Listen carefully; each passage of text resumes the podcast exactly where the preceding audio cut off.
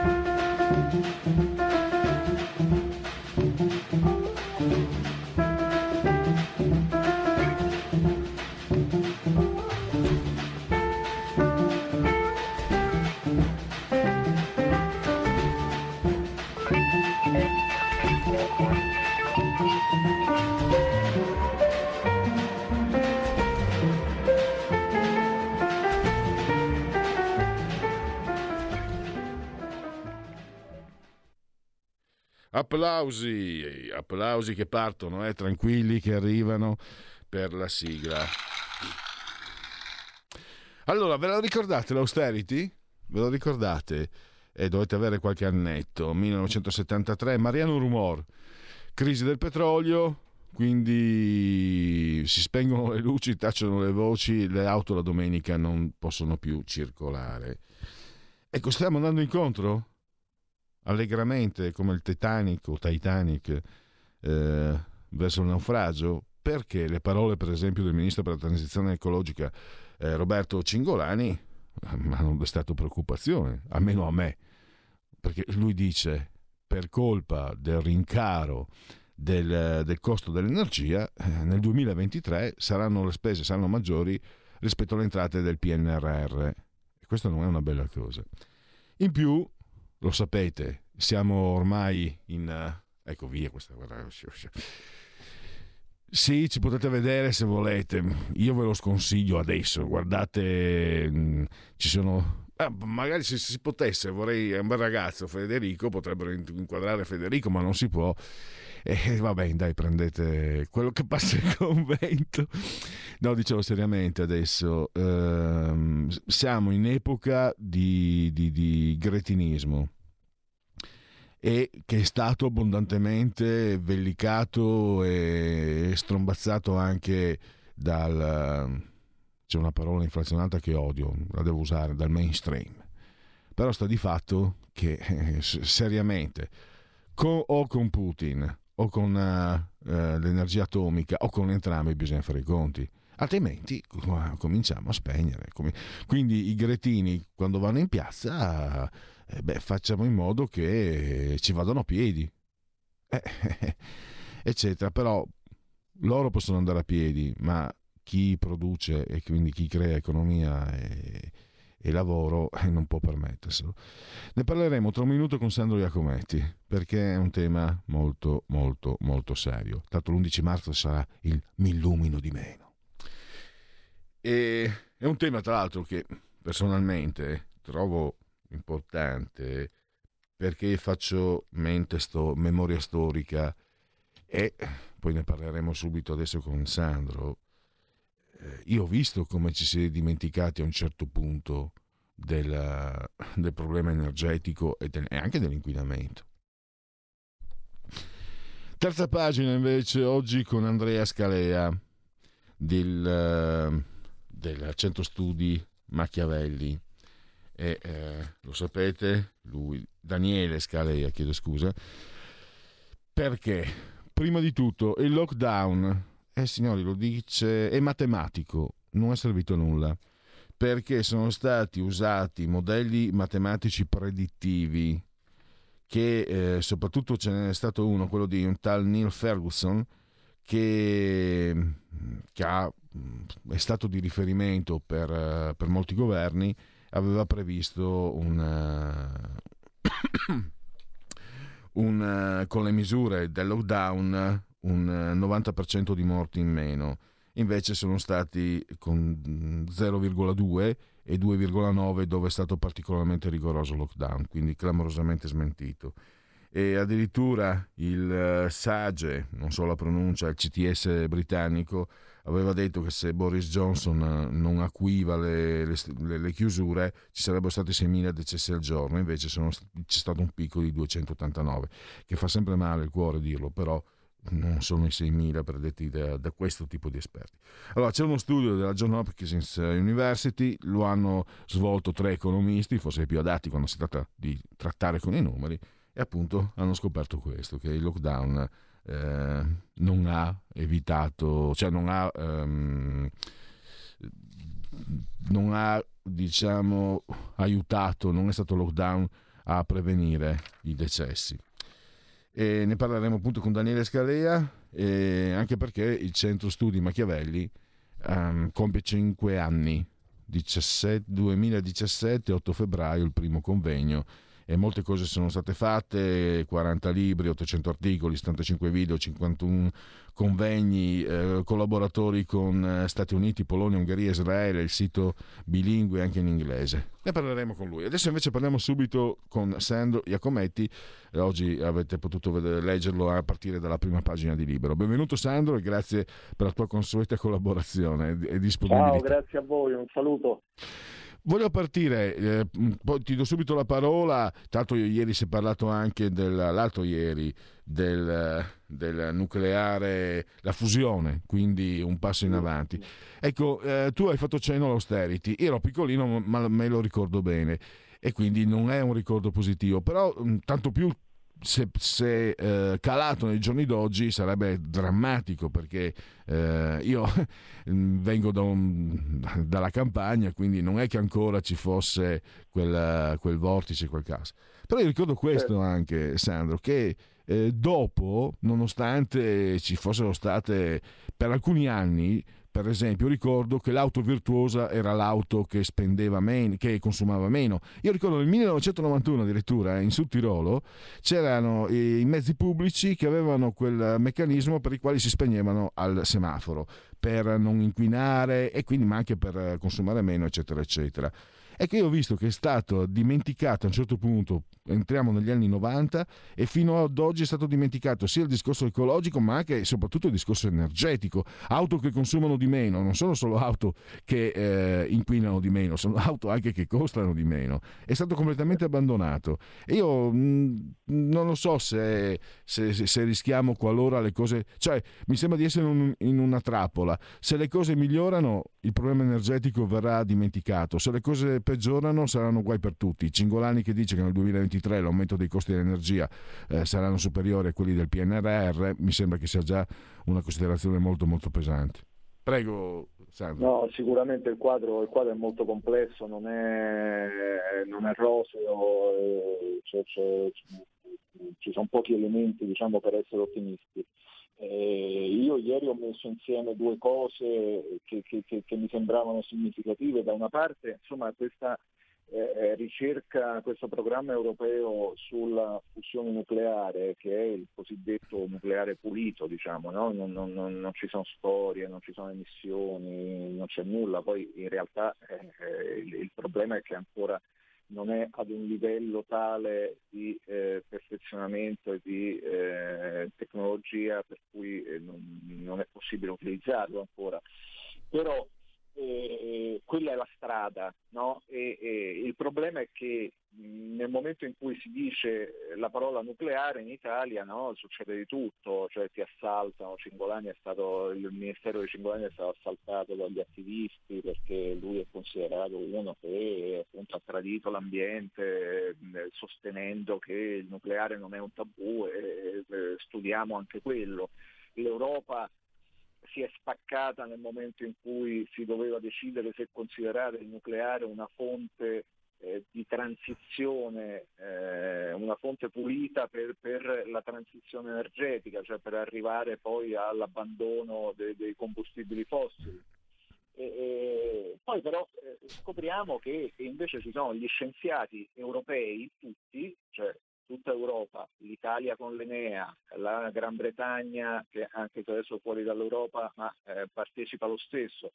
C'è un grandissimo progetto scientifico che sta portando avanti una ricerca sul nucleare che sta ottenendo anche grandissimi risultati e, e, e sembra come se, se, se, fosse una cosa separata. No? Oggi la maggior parte dei giornali la dà come eh, nelle pagine di scienza, cioè come se fosse una roba di attualità, dice beh c'è una scoperta scientifica, ma in realtà dovrebbe essere centrale nel nostro dibattito, no? perché quello è il futuro, quello è il modo per sfuggire dalla tenaglia della transizione ecologica che ci sta costringendo a dismettere le fabbriche a carbone, che vuole ridurre l'utilizzo del gas, che eh, vuole puntare solo sulle rinnovabili che però hanno una, un, un rendimento discontinuo. Quindi insomma è, è, lì è, è, l'uovo di Colombo, no? quelle sono le direzioni in cui andare e su cui puntare i riflettori. Allora mi è venuto in mente che poi mentre dovremmo puntare i riflettori su questa cosa che l'Europa sembra un po' nasconda o comunque non, non inserisca nel dibattito, perché appunto è impossibile parlare di nucleare da un punto di vista politico, però poi da un punto di vista scientifico invece vengono finanziati dei progetti comuni, giustamente dico io. E allora eh, eh, invece di accendere i riflettori su, quelle, eh, su quegli aspetti che potrebbero eh, risolvere la, la, la, la, crisi energetica una volta per tutte, eh, fornendoci diciamo, una possibilità, una maggiore indipendenza dal punto di vista energetico rispetto alle materie prime che ci arrivano dalla, dal, dai paesi asiatici, dalla Russia, dal, dal Medio Oriente e via dicendo, noi invece decidiamo di spegnere la luce ricordando, come, evocando, come dicevi tu, un po' l'austerity, perché la luce fu spenta eh, per, per, forza di cose negli anni 70 quando c'era la, la, c'è stata la forte crisi del greggio, la forte crisi petrolifera con le, gli aumenti incredibili del, uh, del petrolio e, e, e, quindi lì era una necessità dover spegnere l'illuminazione stradale, non poter circolare con la macchina, eh, dover risparmiare. Poi l'abbiamo recuperata questa, questa tradizione, eh, diciamo volontariamente, eh, eh festeggiando queste, queste, queste, ricorrenze della giornata mondiale del, nazionale del risparmio, questa, celebriamo con lo slogan Illumino di meno, si spegne ogni tanto, lo facciamo una volta l'anno, si spegne, si spegne qualche, qualche monumento, qualche eh, qualche luogo di interesse insomma, che possa eh, diciamo, dare una, una, testimonianza simbolica per ricordare che dobbiamo consumare meno energia e lì siamo tutti d'accordo che dobbiamo, allora il, il problema è come dicevi tu giustamente consumare meno energia se in un'ottica anche di risparmio va benissimo, se eh, perché eh, inseguendo un ideale, un obiettivo, un'ideologia io devo eh, rinunciare a, a, al frigorifero o a fare la lavatrice, eh, allora no, nel senso che poi intanto sappiamo bene che quando si fanno queste iniziative sono tutti contenti, tutti festeggiano, tutti vanno ai convegni a parlare del risparmio energetico, però poi nessuno stacca la corrente dentro casa, no? perché poi eh, ovviamente alle comodità non rinunciamo, quindi non riusciamo poi a, ad applicare il discorso del risparmio energetico su noi stessi. Allora si perdono un po' di vista qui eh, del, del, del, la concretezza, il pragmatismo, il buonsenso. Ho la sensazione che si vada un po' su, su, su, sugli slogan, sulle, sugli obiettivi irrealizzabili, sulle, sulle intenzioni, i desideri, eh, quindi questo va bene finché c'è il movimento giovanile le, le, degli ecologisti che auspicano il, il pianeta migliore, le, la, la, la, la, difesa del clima, va, va, tutto benissimo. Però poi bisogna fare i conti, chi, chi governa, chi eh, ha la responsabilità poi del, del, del, dei paesi, delle persone, della, dell'economia cioè deve fare i conti poi con la realtà, no? E purtroppo ho la sensazione che questa realtà in questa fase si sia un po' persa di vista, perché noi stiamo vivendo una delle crisi energetiche più, più, più, più devastanti e più gravi insomma, negli ultimi ecco. decenni. Il problema energetico, scusa se ti interrompo, Sandro, volevo chiederti, eh, il problema ideologico, per, anche certo. perché do, qua, quando verrà il momento di fare i conti seriamente con questo ambientalismo frufru, io mi, mi, chiedo ogni volta, ma chi sono questi ambientalisti? C'è una manifestazione, non so, animali, dalle mie parti c'è, è molto antica, celebre, molto bella, la Sacile, la Sega dei Osei. insor- i giornali, ma anche noi, cioè, no, nostra, quelli della nostra... E io dico, ma aspetta un attimo, spiegami, insorgono gli ambientalisti. Poi si va a votare e i verdi sono inesistenti, 0,0. Allora, chi sono questi ambientalisti? Chi alimenta questa leggenda? Perché, perché sembra che siano eh, un ostacolo, sembra che siano una parte predominante dell'opinione pubblica, quando invece in realtà spesso e volentieri sono quattro esaltati. Un, un aneddoto che ogni tanto eh, ricordo, è accaduto sempre dalle mie parti in Veneto, però c'era la, la la, la, la, corsa del maialino eh, in una sagra di paese e si dava è si, matto, la corsa sì. del maialino è come la corrida non può più fare niente sì. no ma, ma aspetta, aspetta fammela raccontare lo stesso paio di fa allora insorgono perché si dava in premio una, una, o, o un maiale insorgono gli eh, animalisti. gli animalisti. Ecco, da anni, da anni quella sagra, anziché il maiale, dava i soldi in premio. Il maiale era solo, diciamo, una, un simbolo di quella sagra per restare ancorati alle tradizioni. Eh, però continuo a sentire insorgono come insorgono gli ambienti insor- come insorge il web insomma direi che bufera, sì, bufera... Però, però sai, poi alla fine queste, queste, questi movimenti creano anche eh, cioè o, orientano le politiche dei, dei, dei, dei, paesi e degli stati perché sono, sono movimenti che secondo me sono equiparabili al politicamente corretto, al Me Too, al, al buonismo, al, cioè sono eh, una serie di movimenti di pensiero che sono la cosa più facile che viene in mente, no? la via più breve per arrivare al bene. No? Eh, noi gli animali, ma chi è che vuole male agli animali? No? Nessuno vuole torturare gli animali. Il clima, il pianeta, chi è che vuole distruggere il pianeta o distruggere il clima? Le, le molestie alle donne, chi è che vuole molestare le donne? Cioè, è chiaro che sono argomenti su cui è impossibile eh, contrapporsi se non con una serie di ragionamenti concreti e reali che dimostrano che poi alla fine è il solito discorso delle buone intenzioni eh, che, che, che, che, nascondono poi degli effetti collaterali o degli effetti reali che sono molto diversi.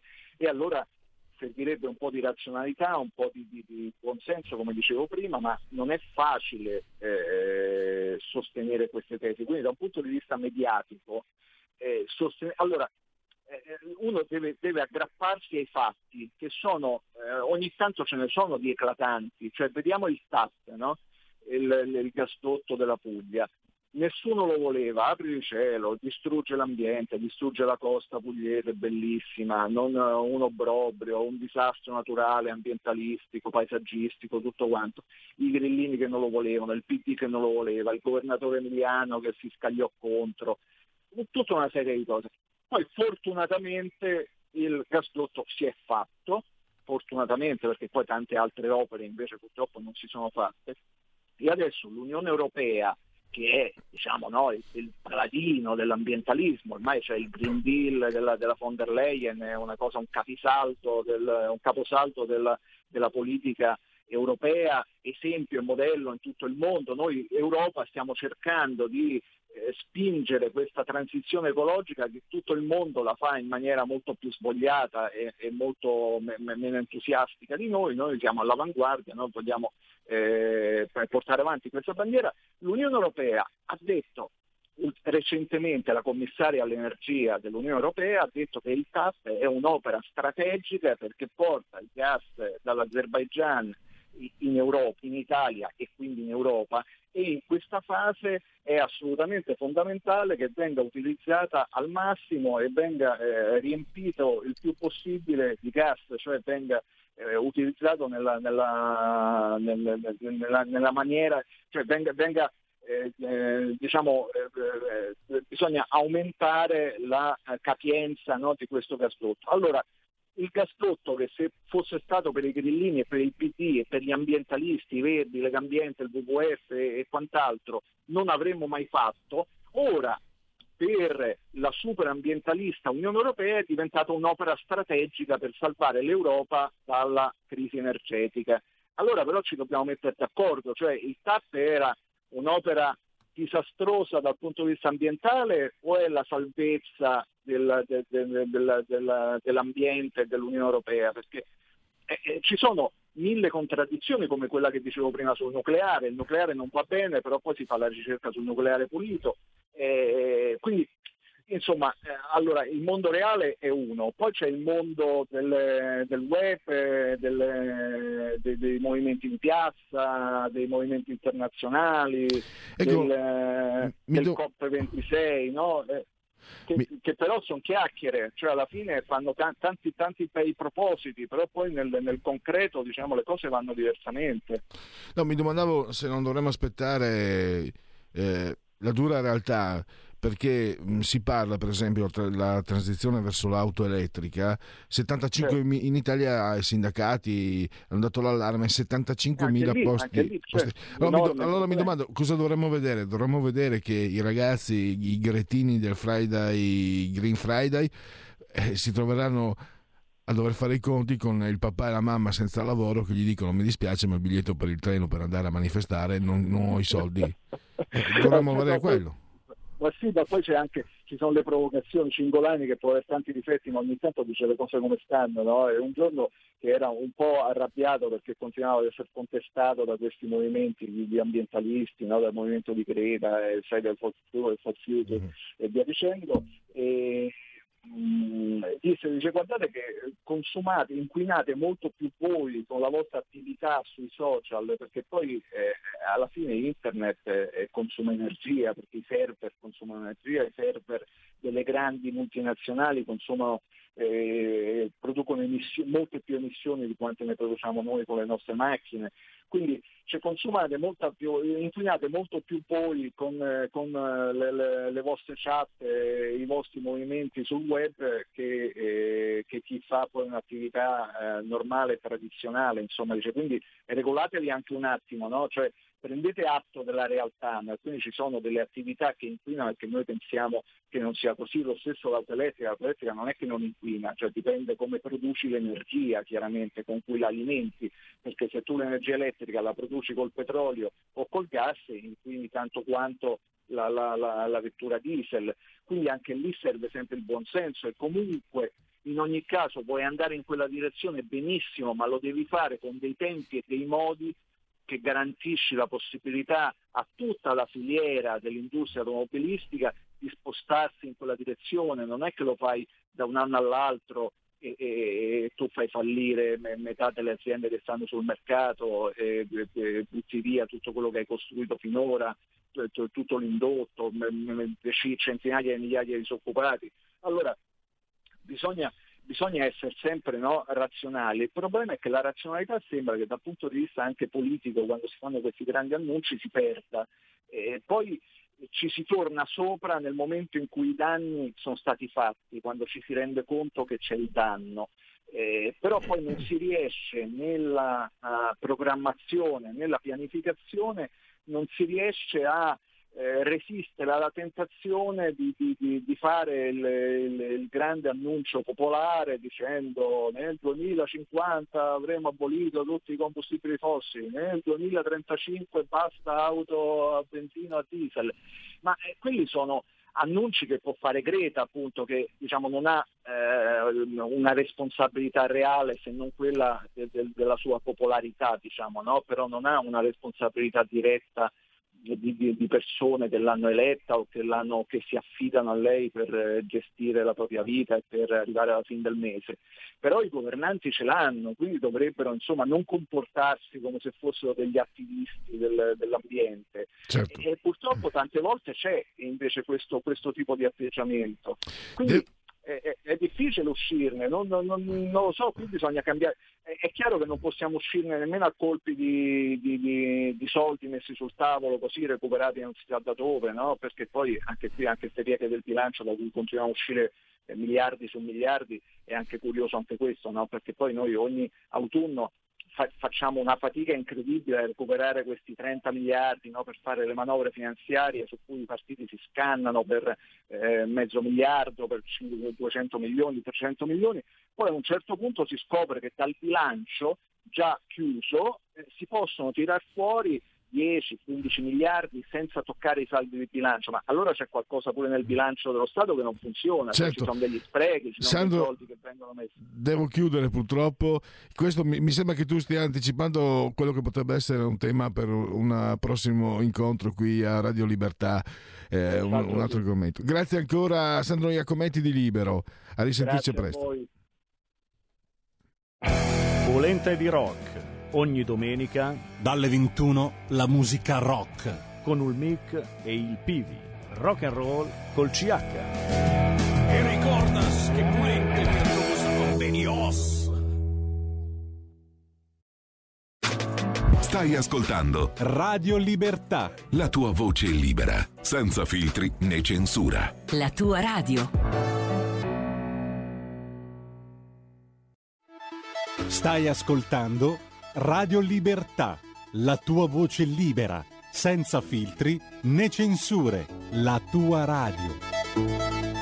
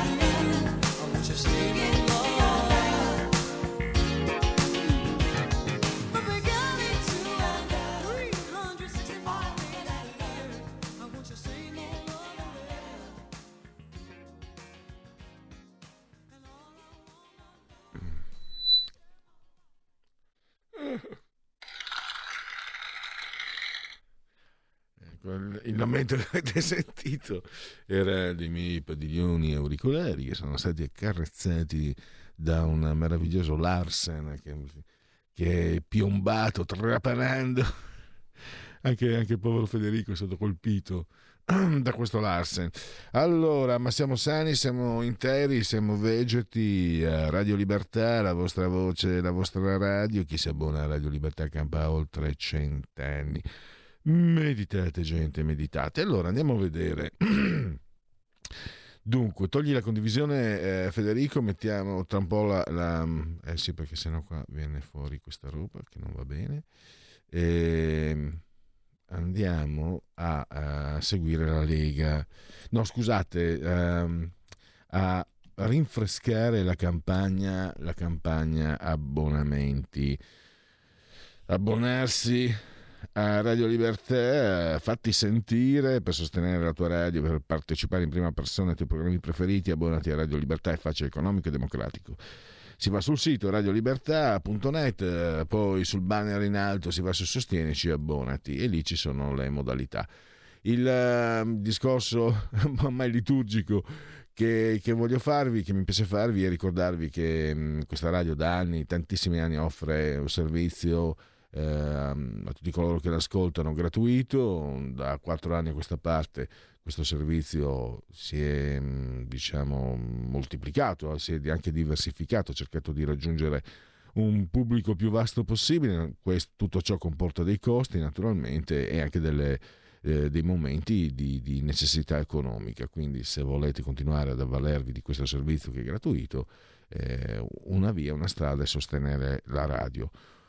Sostenere la radio lo si può fare in tanti modi, uno di questi è abbonarsi. Se però vi abbonate, oltre a sostenere la radio, la radio vi dà qualcosa in cambio, voi stessi. I 100 secondi del Speaker Corner, 16 euro mensili, e lì avrete appunto 100 secondi per dire la vostra su tutto quello che vi eh, pare. 8 euro invece il vostro nome nel grande libro degli editori di Radio Libertà, 24 euro sarete gli ospiti, cioè sarete intervistati dal vostro conduttore preferito.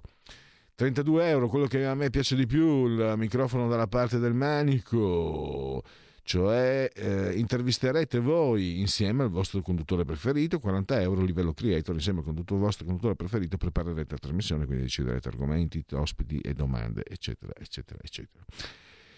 Siete quindi sempre su Radio Libertà, in simultanea quando sono scoccate, scoccate le 15 e eh, 38 insieme a Federico, al grande Federico assiso saldamente sul trono di comando di regia tecnica, entrambi siamo sospesi a 51 metri sopra il livello del mare, è eh, drammatico. Eh, le temperature parlano di 25 gradi centigradi sopra lo zero interni, 12 esterni, umidità 90%, pressione 1027 millibar. Un abbraccio forte, forte, forte, forte, forte, forte, lo voglio dare, lo voglio rivolgere come sempre, è, tassativo alla signora Angela, alla signora Coltilde e alla signora Carmela loro ci ascoltano, ci seguono, ci sentono, ma anche ci vedono dal canale televisivo, sul canale televisivo 252. Potete vedere, uh, ecco qua, guarda che roba. Uh, ecco, per esempio, l'immagine che adesso potete vedere sul canale 252, si, anche sul 740 si vede, non ho, non ho avuto no, è una buona immagine per esempio per, um, potrebbe essere utile per uh, come, come um, antifurto. No, lo mettete su, come santino sulla macchina, invece da attenti al cane, sul, mettete questa, questa, immagine qua. Eh, e naturalmente anche un caro saluto a chi ci segue, cullato dall'algido suono digitale della Radio DAB, e anche a chi ovunque si trovi sulla crosta terrestre può seguirci grazie all'applicazione S Android tramite smartphone, iPhone, smart television, Fire TV. Alexa, accendi eh, eh, Radio Libertà. Passaparola ne saremo riconoscenti, eh, tablet, mini tablet, iPad, mini iPad, su internet, come sempre, su YouTube e anche e soprattutto direi sul portale della radio, Radio Libertà, radioliberta.net. E il tutto, il tutto accade nel vigesimo giorno di piovoso mese del calendario repubblicano. Vi dicevo, oggi è anche il giorno di Largo ai Bambini con Francesca Corbella, ma dopo le 16, 16.10 parleremo appunto del um, Centro Studi Machiavelli con il suo fondatore e presidente Daniele Scalea e abbiamo anche le rubriche, eh, anche le, le telefonate, whatsapp se volete intervenire e le rubriche, la prossima sarà il Segui la Lega, ma intanto c'è una telefonata e quindi diamo la parola a chi ce l'ha. Pronto? Buongiorno Sua Immensità. Buongiorno. Allora, ho sentito l'altro giorno che hai ancora un problema col nome della trasmissione. Mm. Allora io volevo darti un'idea, magari se può essere utile ti posso buttare lì un nome, se ti fa piacere. Come no? Un titolo, to, un titolo della trasmissione. Mm. Approfondimenti in libertà. Se ti uh. può piacere tirato fuori questa cosa. No, il concetto è buono, eh, io cerco qualcosa di più, di più corto. È solo però. che è un po' meccanoso il approfondimenti, uno si mm. può anche un po' impappinare. No, ma sai cosa, eh, cosa? Sinceramente, ehm, è, è interessante, però non voglio fare la figura del trombone, io non sono uno in grado di approfondire, io metto sul tavolo, tra l'altro in questa fascia ormai quasi automaticamente mettiamo sul tavolo eh, tematiche importanti come l'economia, certo. la cultura, poi certo. Sei, e certo gli ospiti approfondiscono, ma siccome comunque in questa fascia cioè, la conduco io, l'approfondimento... Forse non... me ne è venuto un altro in mente, questioni sul tavolo. No. Questione, bella, bella anche questa. Sul tavolo. Questioni Bene, lo, io su immensità mi congedo da lei e continuo ad aspettarla. E le, le, le, dico ancora Forza Inter. Buona ah, giornata. eh, molto bene, parole grate. Eh, sapete poi anche io da un po', insomma, quest'anno dai, il papà era della provincia di Venezia, quindi anche il Venezia che però eh, con il Napoli Osimen ha fatto un bel bah, fortissimo quel ragazzo lì del Napoli è fortissimo eh, allora no basta che se parlo di calcio vado fuori tema eh, diciamo che allora possiamo allora, sarà un tema, ve lo annuncio, quello della prossima rubrica, il dite la vostra, che io penso la mia. Eh, lo dobbiamo mettere tra i VM 18 anni è scabroso, è troppo scabroso. Parliamo di... comunque in un certo senso siamo sempre eh, intorno alle questioni economiche perché si parlerà di centimetri. Dite la vostra, che io penso la mia. Il telefono, la tua voce, allo 02 6620 3529. Anche al numero di WhatsApp 346 64 27 756. Questa è stata ripresa anche da Libero e da Dagospia. Sandrone, camionista superdotato, mi chiamano 26,5 che non è la misura della scarpa. Mia moglie, poveretta, è convinta che io le sia fedele, ma è impossibile. Tante mie amiche tra di loro si sono passate parole. Allora, le proposte. Ah, Rocco Siffredi ha già organizzato una spedizione punitiva. Eccolo qua. B. Non so perché, ma mi è venuta in mente la famosa barzelletta Bozambo ama, Bozambo taglia. Vabbè. C. Dove abita questo Sandrone? Chiedo per un'amica. D. Racconta al giornale le corna commesse all'insaputa della moglie. Complimenti al cervello. Dove natura regala, natura toglie. E. L'invidia del pene non ce l'hanno solo le donne lo dico per un amico. E grande spirito di John Holmes veglia su di lui. F, mentre vi state trastullando con queste volgarità da vecchi maiali, i poveri migranti soffrono e anche un po' soffriscono senza misura nelle cambuse delle imbarcazioni ONG. Volete mica che Beppe Caccia vada a fare lo cameriero?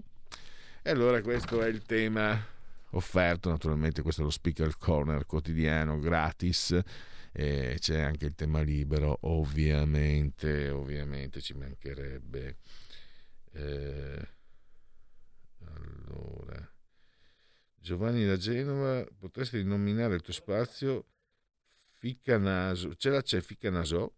Giovanni da Genova. Ficcanaso. Non so. Intanto vi ringrazio per, l'inter- per l'interesse che dimostrate. Te lo do io il nome, mi scrive Lorenzo 19.9. Chi non salta rosso nero è. Però Lorenzo, io non essendo milanese, ho, ho sincera simpatia, ammirazione per, per, il Milan dove hanno giocato giocatori, cioè io per me Gianni Rivera, per me Gianni Rivera, Gianni Rivera e Marco Van Basten, eh, ecco io sono un anti-juventino naturale, quindi chi non salta juventino, eh, ma, o amici juventini sarebbe delittuoso eh, perderli. E poi invece questo è il tema del giorno, è già stato affrontato da Radio Libertà in questa giornata, quindi eh, una, un'ascoltatrice ha mandato una foto eh, di lei davanti a una lapide Monselice 10 febbraio 2005 porto con me il ricordo dei martiri delle foibe dell'esodo italiano dall'Istria, da Fiume e dalla Dalmazia, città di Monselice, perché oggi è il giorno del ricordo e questo ovviamente non ce lo dimentichiamo. C'è un altro, un'altra telefonata. Pronto? Ciao Pierluigi, mi senti? Sì, sento benissimo. Pronto, eccoci qua. Scusa, c'era un'interruzione telefonica, ti sto chiamando dalla mia macchina. Allora, intanto io ti seguo tantissimo e devo dire che eh, se posso fare un'osservazione che però deve essere sgombra da equivoci intellettuali dovremmo suggerire un momentino anche ad altri, ma poi il suggerimento te lo do dopo. Adesso ti do quello che secondo me potrebbe essere un titolo corretto per noi, che può comprendere tantissime cose in, in una tua trasmissione, perché il pomeriggio tu fai lo fai abbastanza lungo, quindi secondo me con questo titolo forse possiamo coinvolgere anche tante persone serie, okay? come noi. Il titolo per me è Boomerang, Boomerang, cioè questo, il boomerang di quegli assolti di cui la sinistra non parla, il boomerang di quelli che sono stati presi in giro per il mondo e sono rimasti là quando invece poi si continua a vedere striscioni e striscette, ma sempre che riguardano problematiche o temi riguardanti la sinistra. Il boomerang di questo pensiero unico che ormai ci sta lapidando il cervello, il boomerang della pandemia che sta, si sta ritorcendo perché i Novax è vero che possono essere anche una contraddizione ad un aspetto sanitario, ma sono anche delle io conosco tantissime persone serie che non sono Vax quindi che non sono vaccini, bisognerebbe, ecco, il boomerang, perché è un boomerang che deve tornare dove deve tornare a far non capire ai nostri, quelli che noi chiamiamo avversari, ma che non sono avversari, perché noi siamo a loro nemici. Io vedo, ne parlo a volte anche qui da noi, sa che ci sono le frasche no? in Friuli, quindi noi qui parliamo moltissimo e vo- quando mi capita di parlare anche con degli amici, operai e compagnia che, che hanno votato sinistra, noi della Lega non siamo degli avversari, siamo dei nemici, punto. E, e, i nemici li abbiamo anche in casa nostra perché ce li abbiamo anche lì tra i forzi italioti ed eventualmente anche i signori della, del, del, della Meloni e quant'altro, che non hanno mai espresso opinioni vere sul contesto dell'autonomia regionale e dell'indipendenza delle persone. Quindi io la trasmissione la chiamerei boomerang, poi dopo la declini con le tue capacità che hai, insomma. Ti ringrazio perché tu sei una persona intellettualmente onesta e quindi non hai mai nascosto, come dire, anche una tua vera opinione e leale opinione e questo secondo, secondo me non solo ti fa onore ma fa onore anche a Radio, a Radio Libertà. Io sono, non sono abbonato ma sono un benefattore, quindi come dire, ogni tanto verso qualcosa e cerco di, di fare, diciamo, questo secondo me è la cosa migliore che posso fare, perché abbonarmi eh, in qualche maniera, mh, come dire, non sono ancora così convinto, no? perché non credo che la radio poi possa essere così libera. E poi il nome libertà, l'appellativo libertà come coraggio, come paura, sono tutti un po' eh, stereotipi che a me non, non piacciono molto la libertà come la verità, dipende sempre da dove arriva, se è accettabile o non accettabile. Ho finito il mio pistolotto, ti ringrazio e andiamo avanti. Aning in devanto, capito? Eh, Aning in devanto, ok? Mandi, ciao, Mandi, ciao, Mandi. Mandi. Eh, sì, io che sono un furlan, mezzo veneto, mezzo furlan della bassa, a risentissi o a riviodissi, si usa di più che Mandi, da Savito italianamente, ma, ma Mandi è è diventato quasi eh, universale. Mm, allora, tutte le osservazioni espresse dall'ascoltatore sono, sono varie anche se non, se non, viene convinto dal termine e lo vuole esprimere. Anzi, fa piacere che le persone si esprimano, no? Perché questo vuol dire che non c'è disinteresse, eh, non, c'è, non lascia um, indifferenti gli ascoltatori eh, e questo è importante. Boomerang mi piace moltissimo, sinceramente, però non lo vedo uh, mh, giusto per la trasmissione nel suo complesso, perché è un contenitore però penso una cosa, eh, che potrebbe essere il titolo di una rubrica e magari potrebbe essere, però io, io signori faccio due ore e mezza da solo, me le preparo, quindi eh, non posso mettere più di tanta carne al fuoco, però, però eh, magari eh, io vedrò di ricordarmelo, Boomerang potrebbe essere ehm, il titolo di una rubrica dove magari sottolineare le contraddizioni che viene da quel mondo lì della sinistra, del politicamente corretto, eccetera, eccetera. Perché ogni tanto, adesso lo faccio di meno, ci riuscivo di più perché avevo più tempo, perché sono due ore e mezza, sono due ore e mezza. E mi lamento, sì, eh, certo che mi lamento. Eh, dicevo, eh, so che mi piaceva sottoporre alla vostra attenzione eh, articoli, episodi che mettevano appunto in luce contraddizioni. Ti tornerà tutto indietro. Allora, grazie all'ascoltatore e andiamo, andiamo avanti. Adesso anche con... Eh, sto seguendo No, Anna Maria, no. Anna Maria, mi, mi vedi? Scusami. Scusami, toglimi subito che la Maria sta guardando. Vuoi, cosa vuoi farle vedere? Me? Cioè, non lo so. Ah, potrei funzionare per una dieta. vedere, prima dei pasti ti passa l'appetito. Guardate che ero belloccio, eh? cioè, non è che mi sto buttando giù per dirmi. Anzi, tanta acrimonia. Voi dovete sapere, i ciccioni, oh i ciccioni sono buoni, col, col piffero che sono buoni.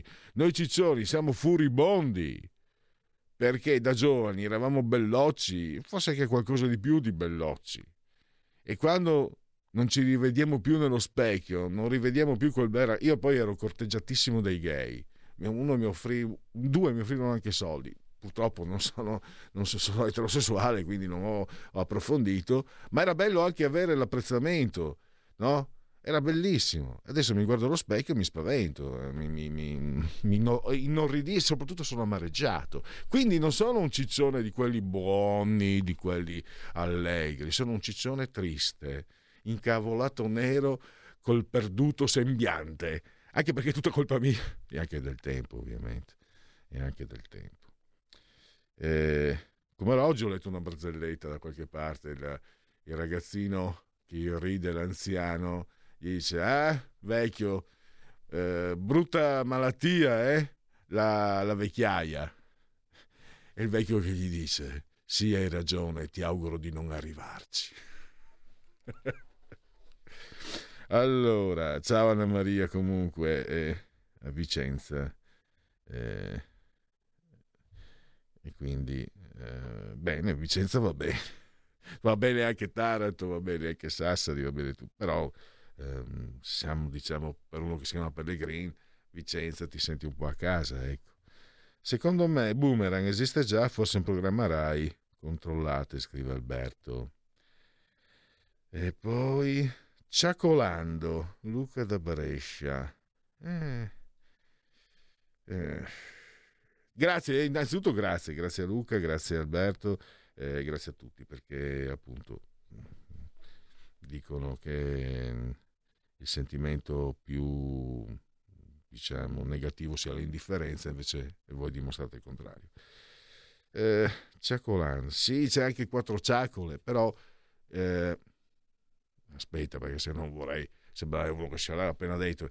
Cioè, però io cerco mm, ma convintamente, non è solo la linea editoriale voluta dal direttore, ma è proprio concertata, ma è condivisa massimamente. Cerco di portarvi persone che eh, abbiano da dire qualcosa, da dirvi, da interessarvi. E quindi mh, persone che abbiano un certo tipo di conoscenza, di preparazione. E allora con queste persone non posso fare quattro, quattro, quattro ciacole.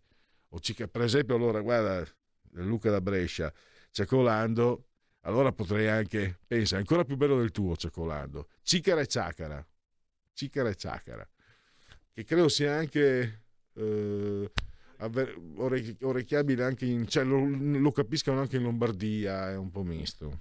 Tanto, a proposito di ehm, realtà idiolettiche, ho letto, idiolettiche si dice, posso essermi sbagliato, comunque dialettali, dai, volevo fare il colto e non ci sono riuscito. Eh, c'è un personaggio, l'ho letto, l'ho letto su Dacospia, quindi eh, che ha partecipato a Sanremo con il nomignolo Tananai. E lui ha detto che Tananai era il nomignolo, il soprannome che gli aveva dato il nonno. E io ero convinto che avesse un nonno furlano, perché il Tananai, ti so un Tananai, e l'ho sentito non so quante volte, no? da, da, bambino nel Friuli, in Friuli. Invece ho scoperto che una lingua, eh, che è un termine, chiedo scusa, diffuso sia nel Triveneto, in Lombardia, forse anche in Piemonte, e che deriva dall'ebraico. È una esclamazione ebraica. Pensa, il, pensa come la lingua, scavi come la lingua ti, ti, ti, ti porti anche eh, a orizzonti. Eh, faccelo vedere com'è, ripeto, l'ho detto tante volte. No, no, no, Lalla ha mai detto che era un figo da paura. Ha detto che eh, mi guardavo allo specchio molto volentieri. Eh, avevo buone ragioni per guardarmi allo specchio, poi è chiaro che non era un modello, non era per carità. Allora, eh, andiamo eh, avanti. Eh, allora, Lalla Ah, ieri mi aveva mandato un messaggio fuori tempo massimo. Per i tuoi disegni quel leone è magnifico. Sono da segno da leone e l'ho notato subito, bellissimo. Ah sì, perché sul profilo Facebook c'è un... Quando, quando è un, il profilo uh, di un leone in formato S50x70, quindi abbastanza grande, a carboncino. Quando l'ho finito di disegnare se disegnassi sempre così non sarei qui, sarei in piazza eh, Duomo a fare i ritratti. Mm, morendo di, di, stenti e di fame, ma preferirei quel tipo di vita lì, però purtroppo non ho né il talento né il temperamento, però quella, ogni tanto qualcosa di bello mi è riuscito e, è uno delle, dei, dei, pochi miei disegni dei quali parlo bene, altrimenti riesco a non parlarne. Lalla mi fa molto piacere che tu l'abbia apprezzato. E, Andiamo. Eh, allora. Sammy ha il potere al popolo, tu potresti fare l'interesse popolo. L'interesse del popolo. Eh, beh, come concetto, sì, cerco di. cioè, quando invito, eh, soprattutto ci sono tanti ehm, esponenti, De Francesco che è esponente che è responsabile delle pagine economiche del giornale, Andrea Ropa lo avremo domani, responsabile delle pagine economiche di QN, e beh, Sandro Iacometti, che secondo me è anche come, come divulgatore eccezionale, eh, Marcello Minenna con la sua autorevolezza e tanti altri, li porto perché prima di tutto mi piace mh, cercare anche di capire io stesso di economia, i meccanismi, perché l'economia è quel meccanismo che governa, non lo scopro io, che, che gioco forza governa la, il mondo, da quando esiste il baratto poi alla fine, da sempre. E conoscerne i meccanismi, secondo me, è un esercizio di comprensione forse più utile di, di, tante, di tante, chiacchiere su questo o su quello, capire un po' come, come si muovono. So, anche Federico è molto, non alle trasmissioni, beh sì, alle trasmissioni sì perché è anche professionista, però so che approva la, l'approfondimento economico. Allora, ci fermiamo per il time out. Tutte le domeniche, dalle ore 15, la più bella musica di sempre, in compagnia di Gabriella Monti. Mi ritorni in mente, tutte le domeniche, dalle ore 15. Così mi distraggo un po'. La tua radio.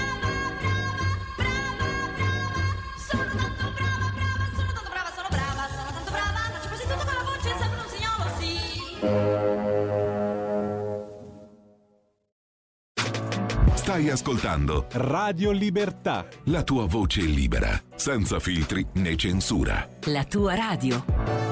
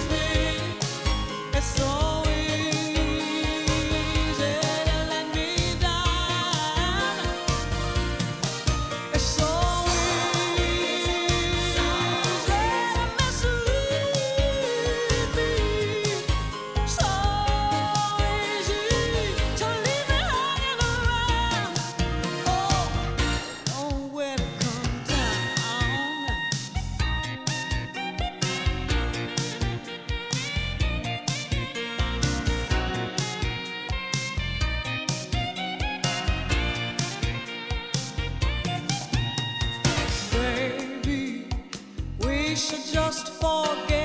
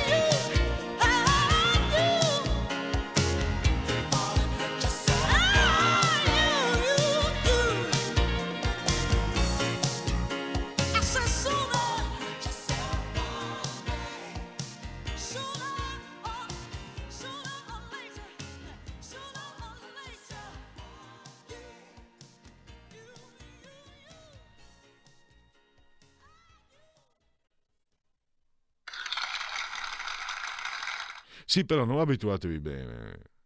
Non, sa- non è- non sarà sempre Anita Becker. Perché io credo che anche per chi magari non ami il genere, questa sia un interprete di, di valore. Credo oggettivamente, non c'è soggettività che possa. Secondo, potete dire "Mm, non è il mio genere, potete dire anche non mi piace, ma il valore è oggettivo ed è eh, sacrosanto. Ma io sono anche birbantello e ho in serbo, non so quando, magari sotto carnevale, mi è appena arrivato un disco inascoltabile di roba, di roba, a parte che ne ho diversi a dire la verità, di, ho anche un, un 5 dischi di- di- del peggio punk del, del 75, 76, 77. Quella robaccia che a me piaceva tanto e, e piace ancora oggi ascoltare, perché non erano solo Sex Pistol, perché i Sex Pistol hanno fatto cose anche egregie, c'era robaccia inascoltabile e io quasi quasi per farvi dispetto. Eh, si tratta anche di una proposta poi alla fine, no? quella, quella della scelta musicale del ehm, dai chiamiamolo, punto politico punto politico pro, PPP Pierluigi Pellegrini ah, non manca la L eh, punto politico provvisorio e allora tra poco mh, la terza pagina con ehm, allora, Sandro, visto che sei un altro divulgatore tuttologo, ti piace la terminologia fuori dalla norma, ho un foglio dove scrivo tutti i termini strani che dici. Perché non chiami approfondimento la cacchia di cane in latino? Sandro. Ehm, va bene, va bene. Non, eh, non- eh, andiamo, andiamo avanti. E poi eh, mi dice in Lombardo e Bagai, non Tananai, però potrei sbagliarmi a Manzoni. Eh, credo che le due cose. Io conoscevo Bagai, infatti, non pensavo che fosse diffuso anche in Lombardia, ma ho le- così ho letto.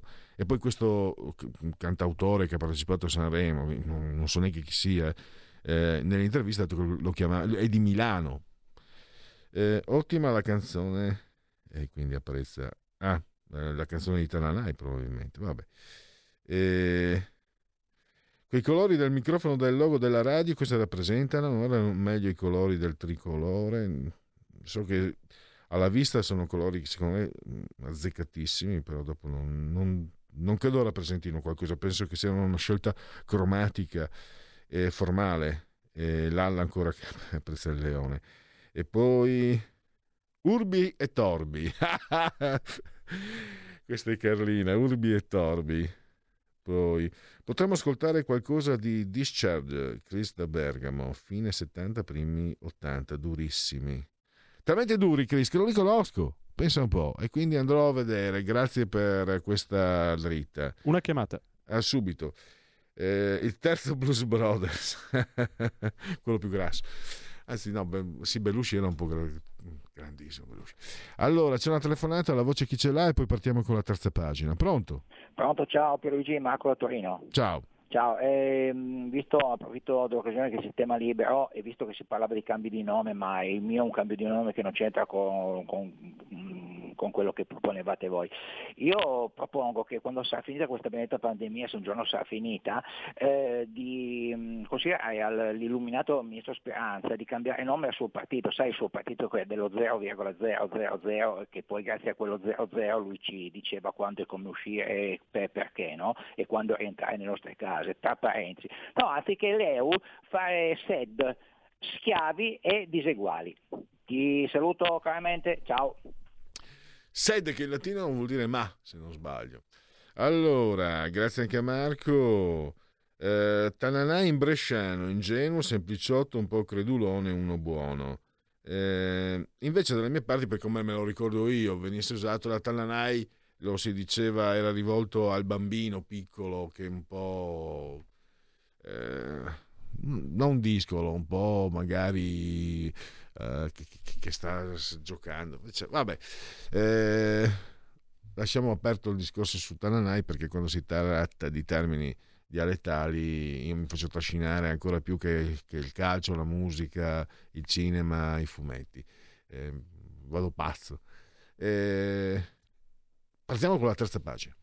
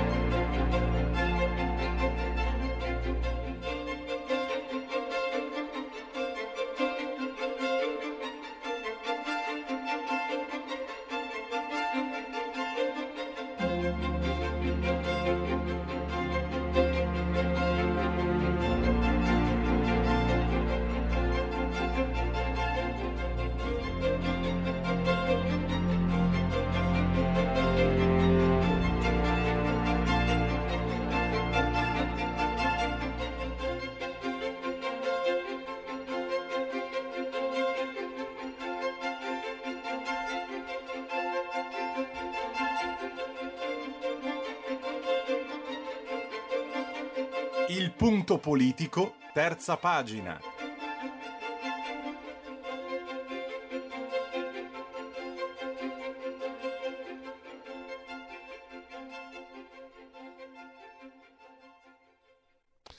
Benissimo, nonostante una mia mancanza, ho dimenticato di indicare anche il numero fisso, ah, scusami Federico, però eh, non, non ci sono problemi, eh, abbiamo eh, Daniele Scalea, presidente e fondatore del Centro Studi Machiavelli, l'abbiamo in linea, lo ringrazio per la sua consueta disponibilità. Benvenuto Daniele.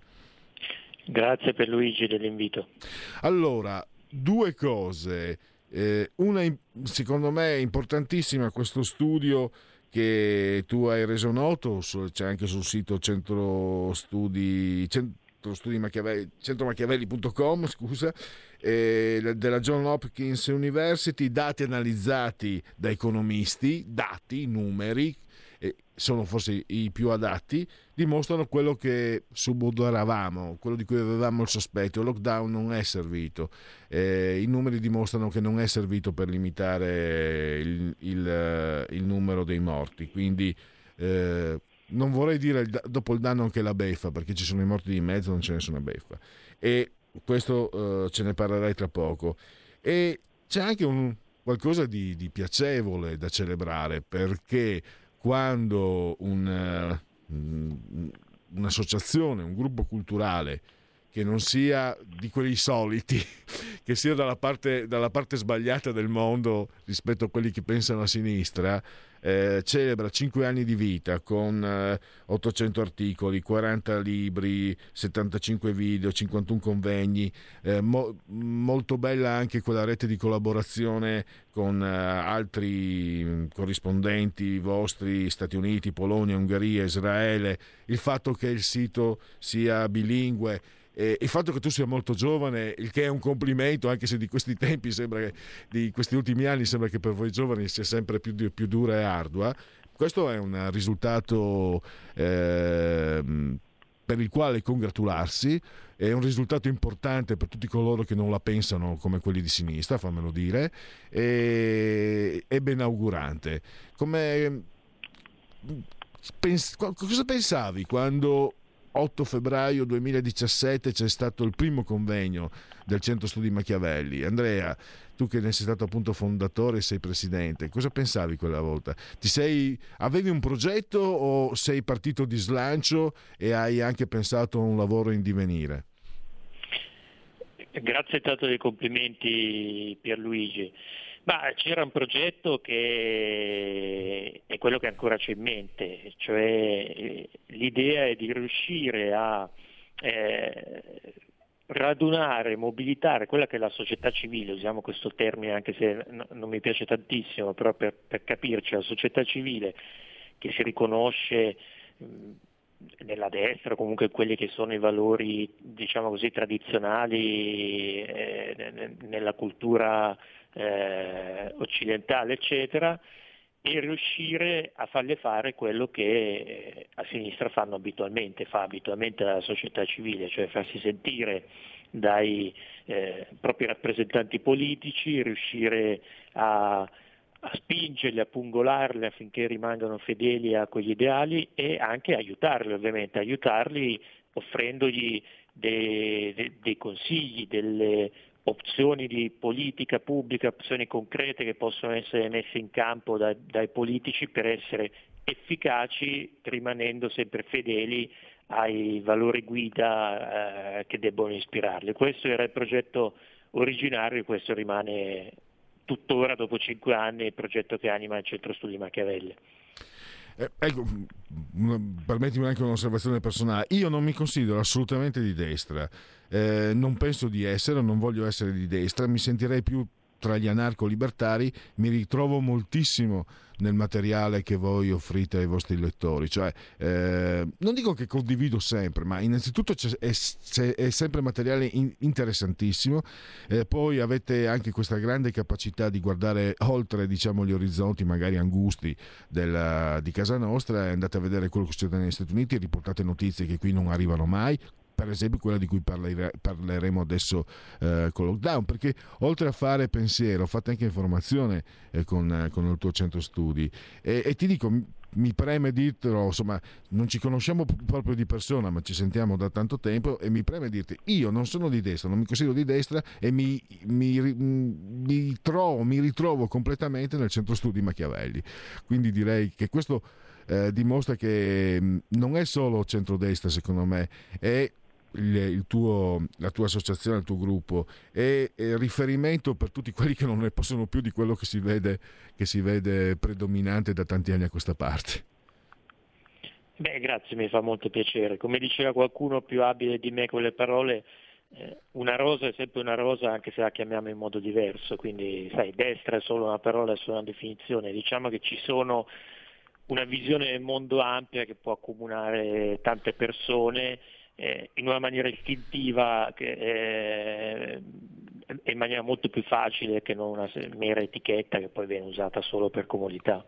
Bene, allora, siccome io sto diventando vecchio, si dice che invecchiando ci si rammollisce, non voglio rammollirmi perché il tema eh, che tu hai trattato in un tuo editoriale che è uscito ieri l'altro sul, sul vostro sito è importantissimo. Cioè, la il- un'analisi, uno studio serio dimostra che il lockdown purtroppo non è servito, non è servito a nulla, è matematico, anche se a, a provocare questa, mh, questo uso improprio del lockdown sono stati proprio gli studi predittivi, gli studi matematici predittivi. Prego, eh, Scalea.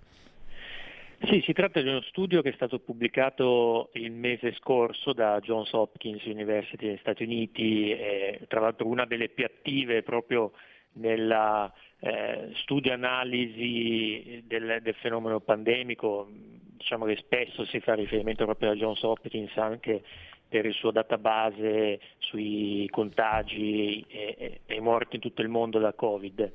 E questo studio è stato fatto da tre economisti perché si tratta di analisi dei dati, quindi eh, sai, i dati sono tali che si tratti di, di medicina, di economia, di zoologia o meno non cambia e, e questi tre economisti sono comunque esperti analisi dei dati e quindi si sono occupati di, di tale questione. Ed è una meta-analisi, cioè cosa significa per chi eh, fosse magari meno eh, familiare con, con la terminologia accademica scientifica. È un'analisi che riguarda altre analisi, cioè che pe- prende eh, degli studi già esistenti, eh, già affermati, valutati, quindi sostanzialmente diciamo corretti per quello che possono essere degli studi che comunque trattano di, di cose ancora in divenire, ancora attuali, e li elabora, diciamo, f- svolge dei calcoli su di essi per giungere a delle eh, conclusioni che dovrebbero essere più corrette perché vanno sostanzialmente a essere una media, no? potremmo dire, di, di questi studi esistenti. Qui loro sono andati a cercare eh, i saggi scientifici eh, che avevano, che hanno fino ad oggi cercato di calcolare qual è stato l'impatto delle restrizioni tutti i tipi di restrizioni, dalla mascherina obbligatoria eh, al Green Pass eh, fino al lockdown totale, quindi tutti chiusi in casa come eh, è purtroppo successo spesso qui in Italia, eh, solo empirici, questo è bene precisarlo, cioè senza considerare in nessun caso studi che si basavano su modellistica eh, astratta, eh, ma sempre su eh, valutazioni di natura empirica, cioè empirico vuol dire andare a vedere cosa effettivamente è successo, eh, quello che è dati reali, diciamo così, e hanno eh, appunto selezionato su questa base 24 studi internazionali eh, cercando poi di trarne delle conclusioni sull'efficacia del lockdown. Il eh, calcolo, diciamo, la conclusione a cui sono giunti è che le restrizioni, cioè imporre mh, restrizioni di, di- di qualsiasi tipo, hanno avuto un effetto mediamente di riduzione della mortalità pari allo 0,2% e invece nel caso del lockdown totale, quindi arresti domiciliari per l'intera popolazione, tipo quello che facemmo eh, la primavera 2020 qui in Italia, la riduzione della mortalità è più consistente ma comunque eh, abbastanza ridotta, cioè 2,9%. Questo è il risultato di, di questa indagine che mi è sembrato interessante e importante da comunicare anche al pubblico italiano. Eh sì, perché con questa, questa- questo studio eh, rovescia eh, quella che è la lettura corrente eh, di, quello, di quanto accaduto. Eh, qua- quello che ci ha fatto persino accettare l'idea assurda del coprifuoco è assurda. Cioè, eh, pens- io mm, mi, mi infuriai, certe volte mi succede anche in diretta, non dovrebbe. Mi infuriai perché mi resi conto che io stesso, non che io sia chissà che, ma io stesso l'avevo quasi accettata eh, supinamente, eh, acriticamente. È come un, avessi avuto un pizzicotto, mi sono reso conto come il, eh, il coprifuoco è assurdo, stupido, è cretino. E tu, per giunta, grazie, ci, ci fai sapere, voi del centro studi ci fate sapere grazie a questo studio che era proprio lo- lockdown, quello che molti, molti diciamo, mh, si sospettava, se ne aveva la percezione. E voglio dire adesso, mh, Daniele, come, cosa si fa? alla- sulla luce di, questo- di questa indagine? Pensi che la copriranno, passerà sotto silenzio, eh, si eviterà di farne oggetto di dibattito? Perché per me è una, è un- è una notizia eh, fondamentale. Ma eh, come hai notato a distanza di un mese non, non se ne sta parlando e quindi ehm, passerà sotto silenzio. Del resto considera che non è nemmeno il primo studio che, che giunge a conclusioni similari, Diciamo, questo è più importante perché è appunto una eh, meta-analisi aggiornata agli ultimi, agli studi più recenti, ovviamente per raccogliere questo tipo di dati ci è voluto del tempo perché eh, non sono immediatamente disponibili quindi adesso stiamo arrivando a queste conclusioni, però sono purtroppo scettico sul fatto che ci sarà dire, un eh, ravvedimento generale sotto questo punto di vista perché del resto se giungessimo alla conclusione che quello che è stato fatto è stato inutile, pressoché inutile, eh, allora bisognerebbe un attimo chiedere conto a chi invece l'ha voluto, e mi riferisco all'establishment politico come a quello eh, accademico, scientifico, di ciò che è stato, perché non, non potrebbe passare in cavalleria. E allora diciamo che finché quelle stesse persone rimarranno in sella, evidentemente non ci sarà mai questa resa dei conti. Questa resa dei conti ci sarà probabilmente tra una generazione, cioè quando saranno passati i responsabili, quindi non ci sarà più nessuno che potrà temere, allora forse eh, gli studiosi della politica di quell'epoca ripenseranno a ciò che è stato e eh, potranno giungere a delle considerazioni più, più serene e distaccate. Di solito purtroppo succede così. E, mh, in merito a quello che tu dicevi, tra l'altro, allora, bisogna poi anche distinguere tra misure come quella del coprifuoco o quella della mascherina all'aperto, che sono delle misure che tra l'altro non hanno nessun tipo di eh, dato scientifico a supporto, cioè come mi è capitato più volte di dire anche qui in trasmissione, lì parliamo di mera superstizione, cioè bisogna fare qualcosa eh, perché la gente lo richiede, facciamo un po' di ammuina, l'ammuina cos'è dire eh, un po' a De Luca, no? De Luca ti parla del lanciafiamme, invece Speranza e i vari eh, capi di, di governo dicono coprifuoco oppure mascherina all'aperto, ma sono delle cose assolutamente ininfluenti che nessuno è in grado di, di dirti con il coprifuoco o con le mascherine all'aperto si salvano tot vite e si evitano tot ospedalizzazioni. Differente per altre misure, che sono la chiusura delle scuole o il lockdown, in cui invece esistevano come dire, dei calcoli, i famosi modelli matematici di cui tu dicevi. E quello è il grosso eh, punto su cui bisogna interrogarsi, cioè noi abbiamo fatto delle decisioni di eh, fortissimo impatto sulle nostre vite, di grandissimo costo fisico, morale, economico, eccetera, sulle vite di ciascuno di noi, basandoci sui famosi modelli matematici che predicevano eh, migliaia o centinaia di migliaia di, di contagi, di morti se non si faceva qualcosa. Se non che, eh, come descrivo nel- nell'articolo facendo alcuni esempi, quando questi eh, modelli sono stati o rianalizzati o quando appunto il governo magari non ha seguito queste raccomandazioni, quindi si è potuto confrontare quello che erano le previsioni catastrofiste in genere, ci sono anche delle certe fondazioni qui in Italia che hanno fatto previsioni di questo tipo dicendo ah ma eh, eliminando il coprifuoco, eliminando le restrizioni eccetera, allora avremo eh, per il giorno X tot morte al giorno, eh, si è potuto invece confrontarli con la realtà perché magari in quel caso il governo non ha seguito le indicazioni più restrittive di queste fondazioni e praticamente sempre si è visto che indicavano dei worst case eh, scenari, dei scenari diciamo, di, di caso peggiore che non solo erano sbagliati, ma erano lunari, cioè che mh, totalmente fuori scala rispetto a quella che invece era la realtà. Quindi appunto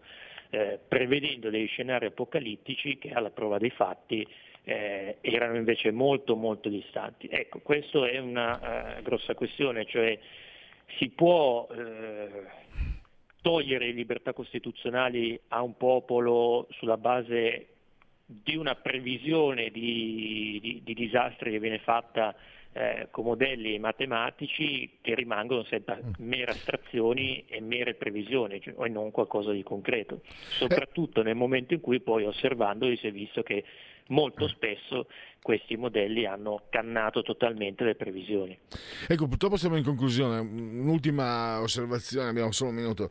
Eh, quello prima evidentemente mi sono fatto che trasportare, è chiaro che non, nemmeno io sono così ingenuo eh, da pensare che una notizia così importante ma anche così scomoda eh, possa poi portare cambiamenti. Però è un contributo importante quello che mh, ci hai dato, ci avete dato per, eh, sulla discussione sul ruolo della scienza. La scienza è stata usata come eh, immanente, infallibile, quando tu invece dici benissimo no, la tua definizione, da sempre la scienza è plurale, dialettica e provvisoria. Forse dovremmo ritornare ripartire da lì. Eh, quando poi si parla di vaccini, di non vaccini, eccetera, eccetera, di, di pandemie eh, e non solo a questo punto, perché di questo passo eh, la scienza potrebbe essere uno strumento terrificante per chiunque voglia dominare gli altri. Ma quando la scienza pretende di essere eh, univoca, priva di contraddittorio e di decidere in maniera diretta, cioè di non essere immediata, la scienza ti dà un'informazione, poi la volontà delle persone, quindi tramite scelte individuali, tramite scelte collettive, governative, eccetera, le traduce eh, col suo libero arbitro in decisioni, Invece no, si pretende che la scienza dia una verità assoluta che è immediatamente traducibile in eh, politica, in comportamento individuale, eccetera, non è più scienza, è scientismo. Del resto il governo, i governi che più di tutti nella storia hanno parlato di scienza, cioè che dicevano di governare in nome della scienza, quali sono stati?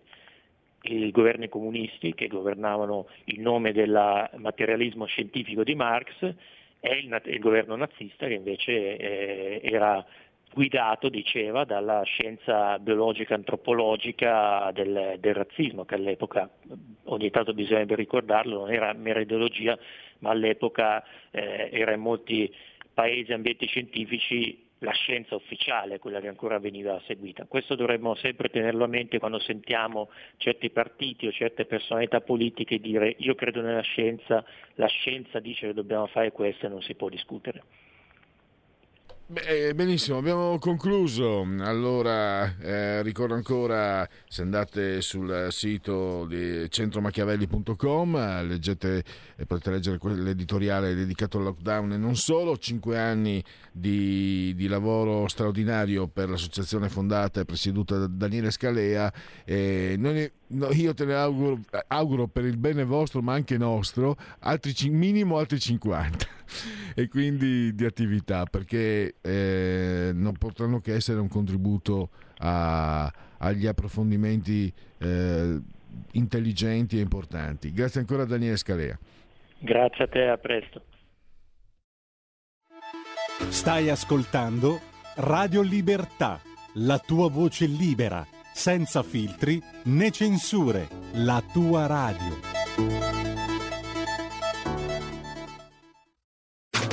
Stai ascoltando Radio Libertà. La tua voce libera, senza filtri né censura. La tua radio.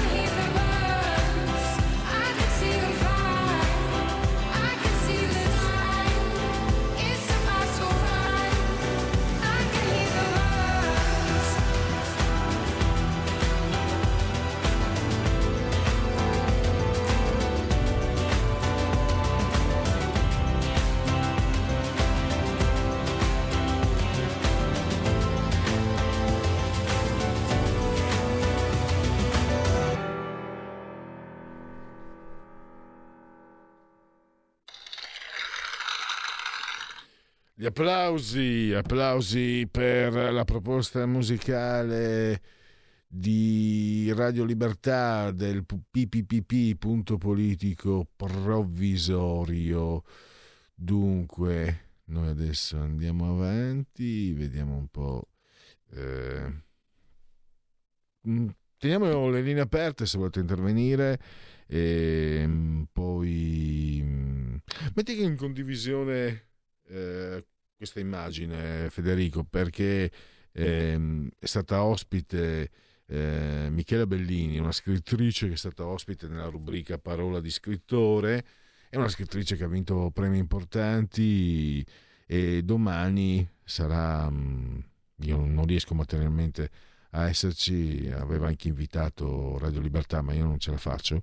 E, mm, sarà presente alla libreria Feltrinelli, quindi diciamo in, una- in un presidio rossissimo, ma anche molto prestigioso, molto importante, per eh, presentare il suo ultimo romanzo, Il passato dietro l'angolo, Milano, una storia nera tra incubo e paura. Fratelli Frilli, editore. Alle 18.30 alla Feltrinelli, Piazza Piemonte, ehm, Michela Bellini presenta il suo giallo psicologico ambientato nella Milano della moda con Mirko Giacchetti. E quindi ehm, mi, mi piace ricordarvi se siete interessati, se avete anche ascoltato quella, quell'intervista e magari volete conoscere la scrittrice che di persona, eh, 18.30 eh, la Feltrinelli in piazza Piemonte. Ah no, scusate, scusate, ho sbagliato. Che non è venerdì prossimo, è venerdì post, è dopo, è venerdì 18. Venerdì 18. Ecco questo si fa pur parlè. questo è un insegnamento che mi permetto di dare in base alla mia esperienza agli addetti stampa. Non date con troppo anticipo il materiale, non fate pervenire con troppo anticipo il materiale. Primo perché eh, verrete poi sopravanzati da altro materiale più fresco di, altro di altre cose. Secondo perché potete ingenerare nel, nel giornalista eh, l'errore, perché se mi arriva tre giorni fa il comunicato di un incontro venerdì, certo ho sbagliato io e me ne scuso, ho sbagliato io. Avevo provato a stamparlo, se lo vedevo stampato probabilmente non sbagliavo, sto trovando, sto capendo scuse. E, vabbè, ve lo ricorderò allora.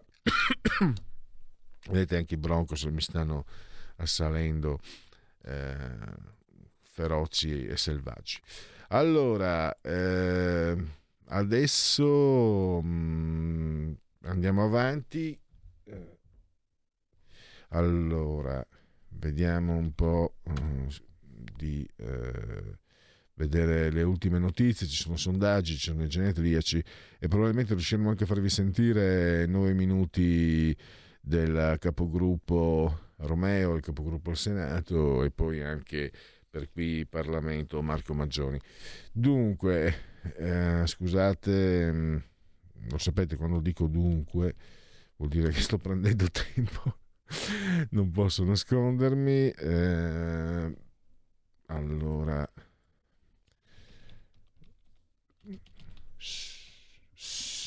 silenzio, silenzio. Allora, vediamo un po'. eh, facciamo partire Segui la Lega. Segui la Lega è una trasmissione realizzata in convenzione con La Lega per Salvini Premier.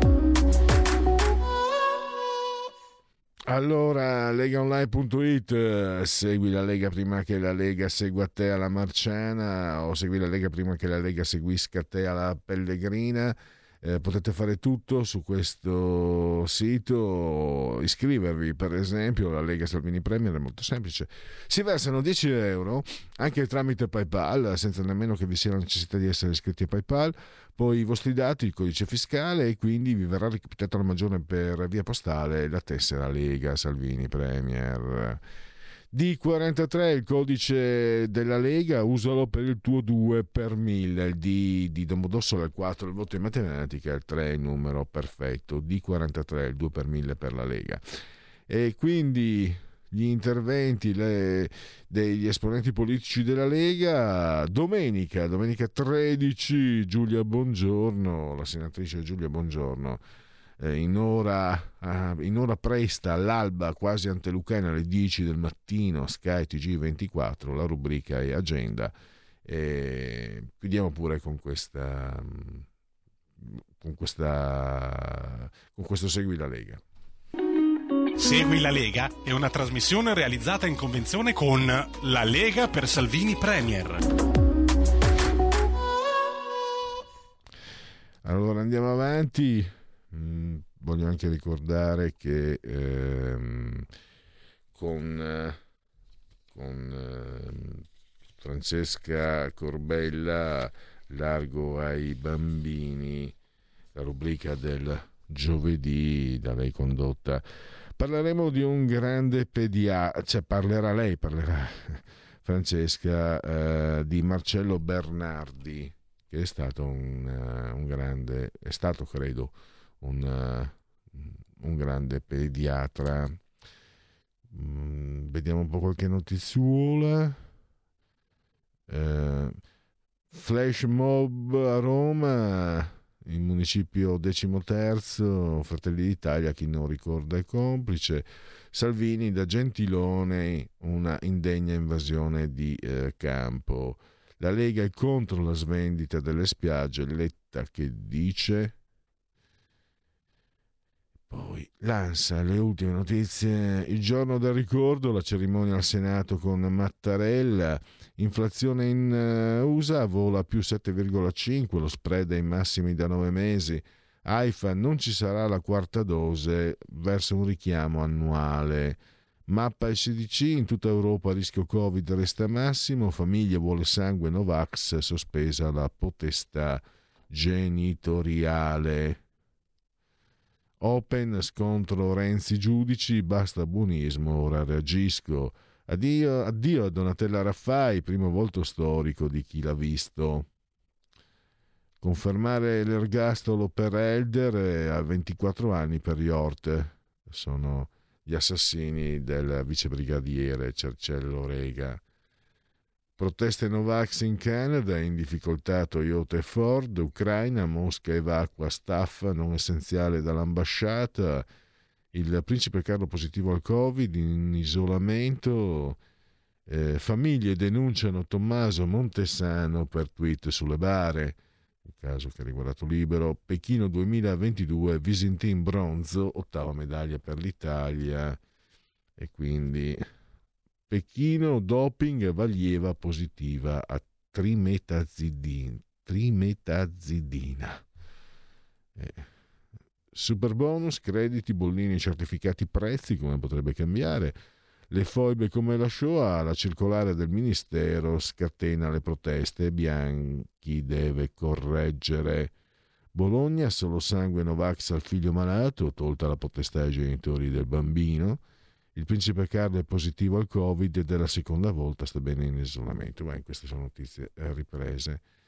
Poi Dagospia, eh, un calcio alla Superlega, il presidente del PSG Nasser Al-Khelaifi ha annunciato che dal 2024 la Champions League incasserà 5 miliardi di euro a stagione tra marketing eccetera eccetera. Si tratta di un aumento superiore al 40% degli accordi precedenti.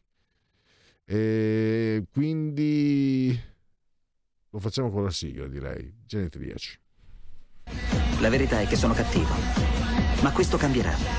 Io cambierò. È l'ultima volta che faccio cose come questa. Metto la testa a posto, vado avanti, rigo dritto, scelgo la vita. Già adesso non vedo l'ora. Diventerò esattamente come voi. Il lavoro, la famiglia, il maxi televisore del cazzo, la lavatrice, la macchina, il CD e l'apriscatole elettrico. Buona salute, colesterolo basso, polizza vita, mutuo, prima casa, moda casual, valigie, salottoli tre pezzi, fai da te, telequiz, schifezze nella pancia, figli, a spasso nel parco, orario d'ufficio, bravo a golf, l'auto lavata, tanti maglioni, Natale in famiglia, pensione privata, esenzione fiscale, tirando avanti, lontano dai guai, in attesa del giorno in cui morirai. Vigesimo giorno di piovoso, eh, mese del calendario repubblicano, 324 giorni alla fine secondo i gregoriani per tutti, è un giovedì esoibe 10 di febbraio, anno domini 2022 o 2022. Ovviamente è la giornata del ricordo delle foibe, i genetriaci iniziano con Epicuro, il supremo frutto dell'autosufficienza e la libertà. E questo per noi che siamo proprio quella roba lì, Radio Libertà, può essere, può essere interessante. Il supremo frutto dell'autosufficienza è la libertà. Ah, perfetto! Ah, bellissima! Allora, allora se, se, sarete in tantissimi, secondo, seguendo il pensiero di Epicuro, non sto parlando dell'ultimo arrivato, eh, se sarete in tanti a contribuire al, diciamo, al sostentamento economico di questa radio, cioè se questa radio dovesse diventare autosufficiente grazie ai vostri contributi, come frutto sarà veramente libertà proprio centrata. Eh? E d'altronde se vuoi essere libero te lo devi comprare. La libertà te la devi comprare. Eh, se preferite un altro termine meno commerciale, conquistare. Francesco Hayez, che è il papà valenziano, mamma veneziana, lui comunque è nato e cresciuto a Venezia, il bacio. Il bacio. Eh, eh, che pittura. Sembra. Boris Pasternak, eh, il dottor Zivago, che io non ho letto. Eh, quanto coraggio ci vuole per recitare nei secoli? Come recitano i burroni, come recita il fiume? Eh, Jimmy Durante, cantante italo-americano, famoso per la bravura, anche per il nasone e per la simpatia. Eh, sii gentile con le persone che incontri scendendo, perché sono le stesse che incontri. Eh, scusate, eh, sì, eh, che incontri salendo, perché sono le stesse che incontrerai scendendo. Bertolt Brecht, di tutte le cose sicure, la più certa è il dubbio. Nino Nutrizio, che è stato maestro, insomma, si parla prima del centrodestra, eh, lo hanno celebrato Felt. Montanelli disse: Un uomo a caldo in questo paese di pesci Findus. Eh, un maestro, un grande politologo, Giorgio Galli, scomparso un paio d'anni fa, la signora Totò, eh, fidanzata Franca Faldini, e poi eh, Rossella Lanfranchi, Varesotta, Luisa Rivelli, che iniziò come attrice e poi divenne giornalista Rai, soprattutto seguiva la moda. Poi abbiamo Roberta Fleck che cantava Killing Me Softly. Magari la mettiamo, la mettiamo alla fine. Eh, Michael Hepted, regista Gorky Park, Bel- bellissimo film. Ehm, poi abbiamo Mark Spitz, sette ori olimpici solo in un'Olimpiade, in un'Olimpiade sola, quella di Monaco 72. La bellissima Zeudi Araya, la ragazza dalla pelle di luna, un grande del jazz, Paolo Fresu, sardo e bravissimo, Mara Redeghieri, Lius Mamò, ex morosa di Giovanni Lindo Ferretti, Francesca Neri, Trentina, Carne Tremula di Almodovar, Laura Dern, io ricordo Cuore Selvaggio, dunque ha avuto tre nomination e un Oscar e lei è decisamente figlia d'arte perché suo, suo padre è Bruce Dern, due nomination, zero Oscar, e sua madre era Diane Laid e Diane Laid, tre nomination, zero Oscar, insomma in famiglia hanno avuto otto nomination, per l'Oscar l'ha vinto lei.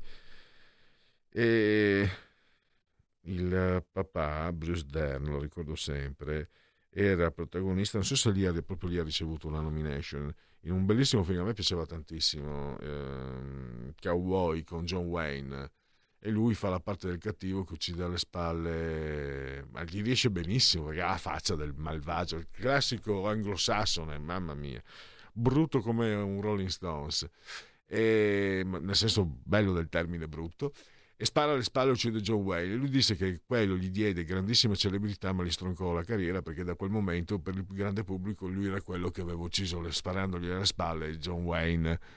E, è molto bravo comunque, molto bravo. E lei, Laura Dern, è davvero figlia d'arte e non nel cognome del padre. Adesso ci fermiamo, abbiamo 9 minuti, 8 minuti di mm, Romeo, il presidente dei senatori, Andrea Romeo, presidente dei senatori eh, della Lega a Palazzo Madama e poi abbiamo Marco Ma, San Massimiliano. Scusate un, ogni tanto sto prendendo colpi. Eh, tra l'altro è stato voce storica di quella che un tempo era Radio Padania a suo tempo appunto e poi Marco Maggioni per cui Parlamento. Alle 17.05 ci risentiamo in diretta con Francesca Corbella ehm, largo ai bambini si parla del grande pediatra Marcello Ber- parlerà del grande pediatra Marcello Bernardi. Grazie Presidente. Ma più che un commento a questi due decreti, perché poi sono due fusi in uno solo, che sono stati pensati un po' di tempo fa, era il 28 di dicembre, e c'era una situazione epidemiologica ben diversa, era il picco massimo dei contagi, dei decessi, delle ospedalizzazioni, io mi appresto a fare più che altro una sorta di auspicio nei confronti del governo, dei membri del governo che sono qui presenti. Innanzitutto, visto che il quadro epidemiologico è cambiato, c'è stato un crollo per fortuna vertiginoso dei, dei, casi e quindi anche gli ospedali stanno cominciando a respirare, sono diminuite le terapie intensive e quant'altro, è bene che il governo cominci a cambiare strategia. Il Green Pass e il Super Green Pass probabilmente in una certa fase, quella più acuta della pandemia, sono serviti per far vaccinare i cittadini. Così lo diciamo una volta per tutte, è un obbligo surrettizio.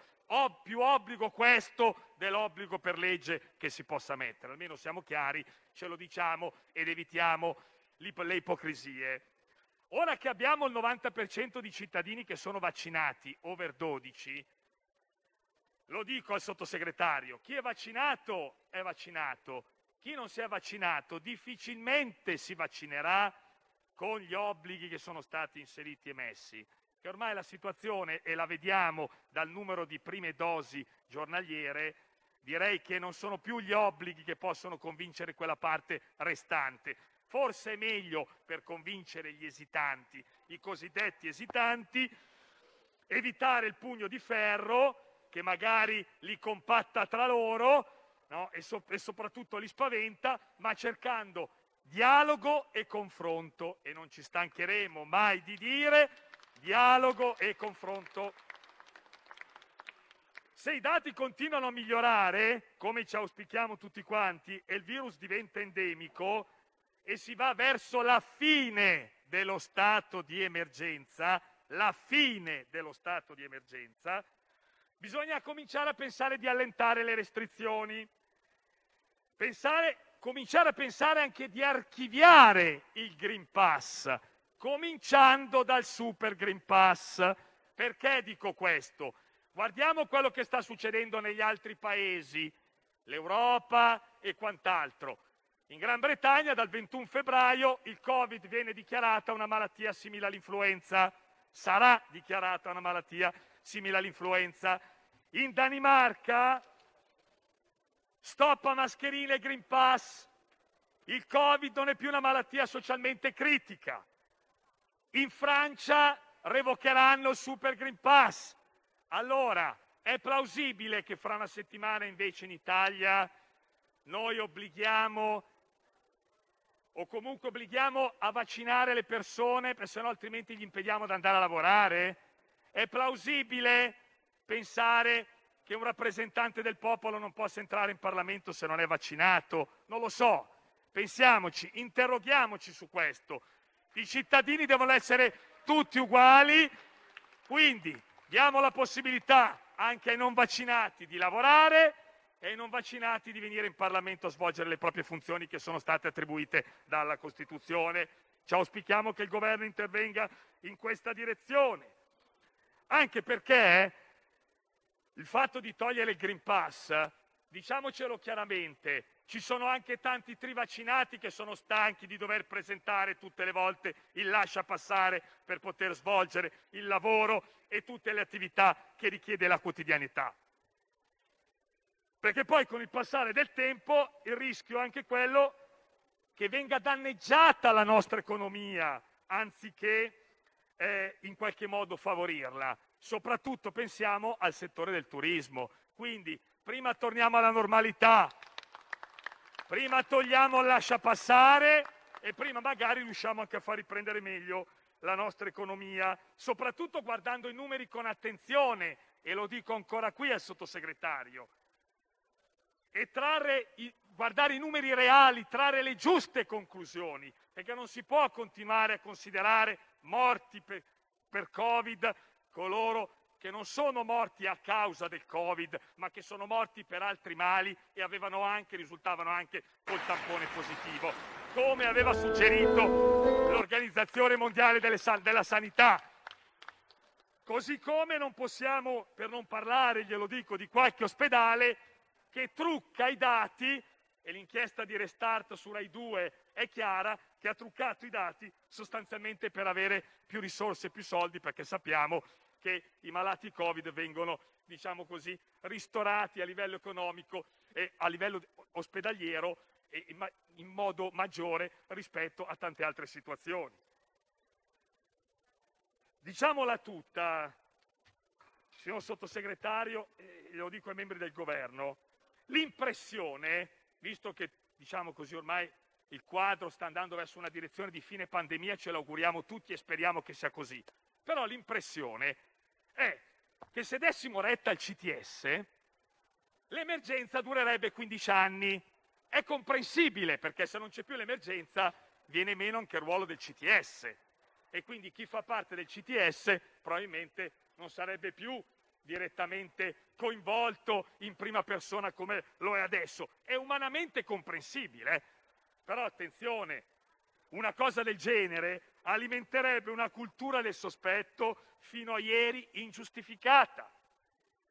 Qualcuno sarebbe legittimato a pensare che si voglia abituare le persone alla sorveglianza e noi ci auguriamo che non sia questo l'obiettivo. La politica torni ad essere protagonista, riprendendosi lo spazio che è stato lasciato in questa fase ai medici. La politica deve tornare ad essere protagonista, usando buonsenso e ragionevolezza, perché, ve lo dico fuori dai denti, togliere stipendi, togliere pensioni, togliere una vita sociale e negare persino le cure a chi non si è vaccinato, noi la reputiamo una grande esagerazione. In quanti ti promettono trasparenza, ma alla fine ti ritrovi sempre con la bocca chiusa e non puoi dire quello che pensi. Radio Libertà non ha filtri né censure, ascolta la gente e parla come la gente.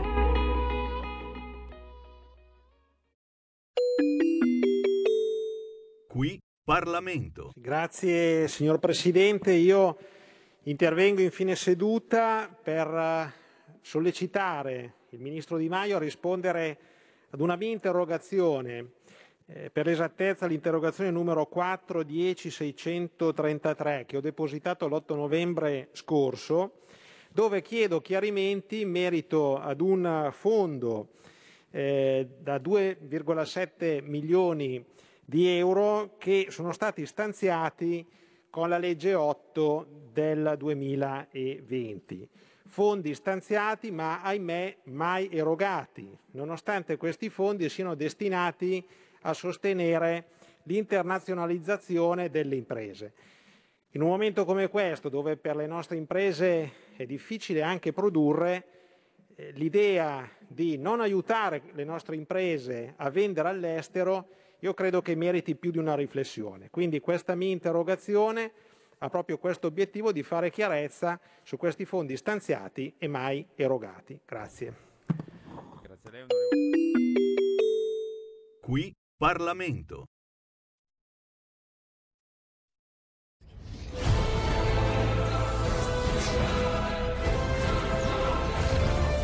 Ehi ragazzi, sono Spider-Man! Quale migliore modo di se non andare al cinema a vedere il vostro supereroe preferito? Vi aspettiamo! Andate al cinema! Portate i vostri figli! Un film per grandi e piccini! Con Movie Time! La magia del cinema! Con Vincent! Wow.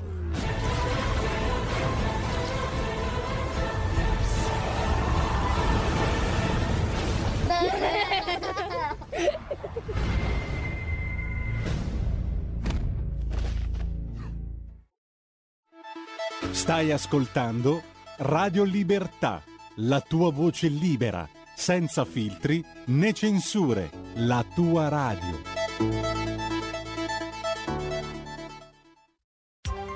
Coming Soon Radio, quotidiano di informazione cinematografica. Gli occhi di Tammy Faye. Tammy Faye, che hai fatto?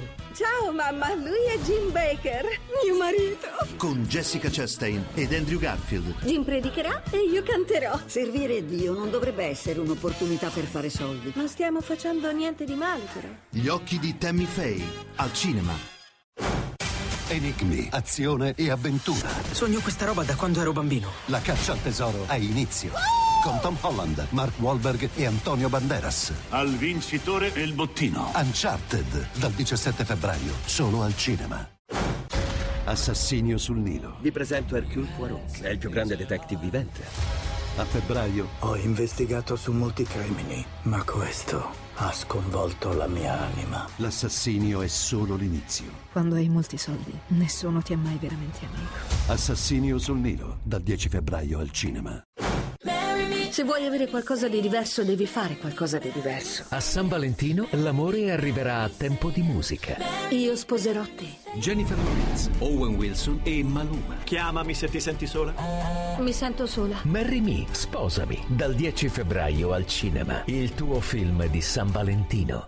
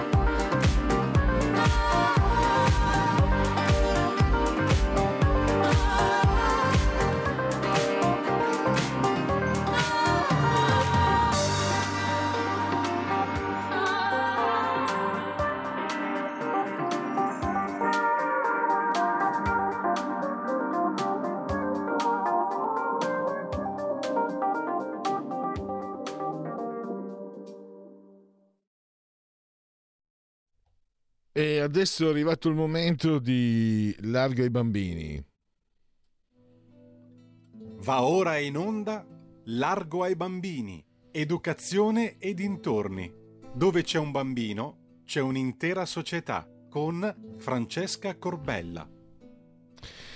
Proprio come ogni giovedì la trasmissione Largo ai bambini di e con Francesca Corbella che abbiamo al telefono e che oggi ci parlerà di un grande pediatra come Marcello Bernardi. Benvenuta Francesca, a te la parola. Buongiorno, grazie, grazie per lo spazio. Buongiorno e buonasera, anzi a tutti. Ho rischiato di non riuscire a fare la trasmissione perché ho trovato un traffico pazzesco in tangenziale tanto per cambiare e quindi ho fatto lo slalom per arrivare da voi. allora, oggi sì, parliamo Pierluigi di Marcello Bernardi, un personaggio veramente interessante.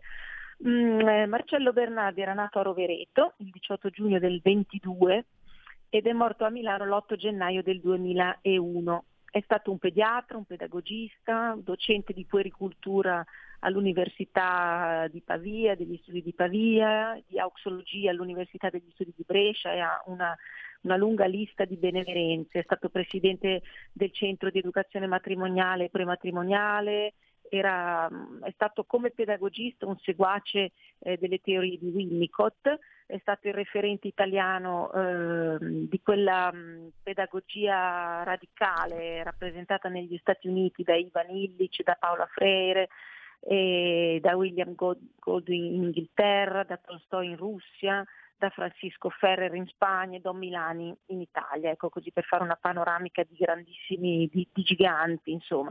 E Bernardi ha scritto vari libri per, per genitori, eh, ha collaborato con varie riviste, tenuto per anni una rubrica rivolta ai genitori, ehm, ha fatto conferenze, mh, interventi vari, insomma era un personaggio noto nell'ambiente medico ma anche in quello pedagogico. E il suo libro più famoso è Il nuovo bambino, edito da Fabbri, che è uscito nel 72, eh, ma ne ha scritti anche molti, molti altri. Ecco.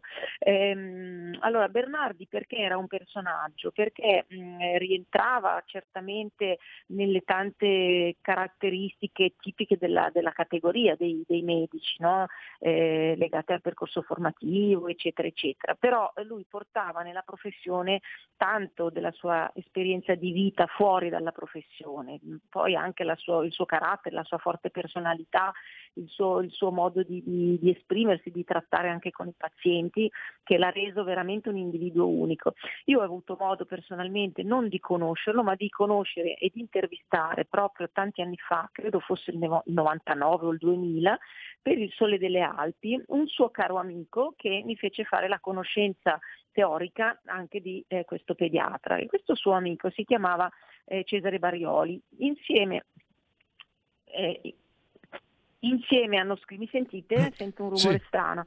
Eh, insieme a Cesare Barioli, eh, Bernardi ha scritto un bellissimo libro che si trova ancora, che si intitola Corpo, Mente e Cuore e che proprio eh, è un, un trattato di, di, mh, eh, come dire, eh, sì, è un trattato che affronta la- l'infanzia un po' come faccio io, ecco, anche se molto eh, modestamente, insomma, loro la trattano così in senso proprio olistico, no? Si direbbe al giorno d'oggi. Cesare Barioli era, mh, è stato eh, uno dei più grandi ehm, eh, judoka in Italia e ha trattato tantissimo con bambini insegnando judo e io lo avevo appunto intervistato in quegli anni per, ehm, eh, per il Sole delle Alpi, qualcuno si ricorderà questo periodico.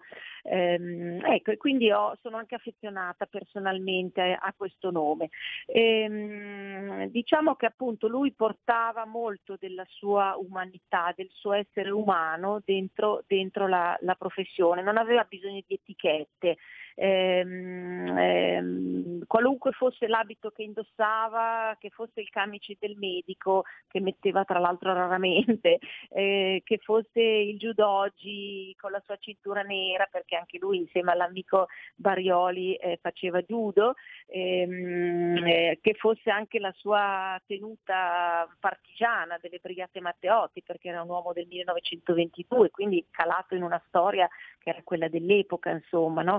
Ecco, oppure addirittura veniva in studio anche vestito casual, con l'abbigliamento di tutti i giorni, senza appunto aver bisogno di, di- di distintivi. Ecco, ed era un personaggio che appunto sotto queste- questo abito, tra virgolette, eh, informale, mh, eh, era in grado di dare eh, veramente tanto mh, ai bambini, ma anche ai genitori che affollavano le mamme ansiose, che affollavano il suo, eh, il suo studio. C'è un bell'articolo che riporta eh, un'intervista, eh, articolo di Fulvio Scaparo di cui vi leggo qualche stralcio eh, carino. no? Fulvio Scaparo lo ricorda in certi momenti del loro rapporto e dice ehm, quando gli chiesi di incontrarlo mi disse se sei libero accompagnami domani nello studio di un caro amico, ti piacerà, dice Bernardi. Il giorno dopo andammo insieme dall'amico e mi, e mi ritrovai davanti Bruno Munari. In quella specie di Wunderkammer che era lo studio di Munari, io e Marcello ci siamo ritrovati curiosi ed entusiasti come Nacque così la simpatia e l'amicizia che ci portò a collaborare nella ricerca di modi insoliti ma fertili di occuparci di infanzia. Anche Munari era un grande appassionato di infanzia, eh, lo, lo- ricorderete tutti, molto famoso architetto, designer, creativo, ma anche pedagogista, ha fatto cose splendide per i bambini. Quando Bernardi morì, eh, nel, nel 2001, eh, sua moglie Antonia, in memoria della mia amicizia con Marcello, mi fece l'onore di affidarmi i suoi ultimi scritti che ho raccolto in La vita segreta del bambino. Gli ultimi appunti di un grande pediatra che è edito da Salani nel 2004. Eh, invece io eh, vi consiglio anche Corpo, Mente, Cuore di Cesare Barioli e Marcello Bernardi, non mi ricordo l'editore.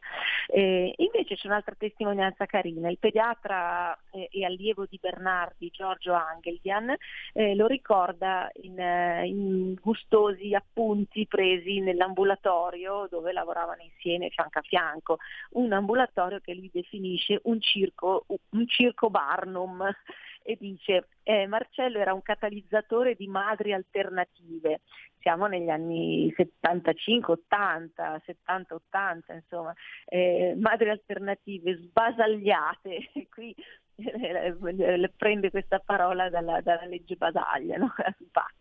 Eh, madri eccentriche, sciroccate, di genitori in crisi coniugale, di adolescenti in crisi puberale, era un po' la Corte d'Appello o la Cassazione della pediatria, è bellissima questa definizione. Un giorno Angeldian gli chiese, ma come fai a sopportare tutto questo casino?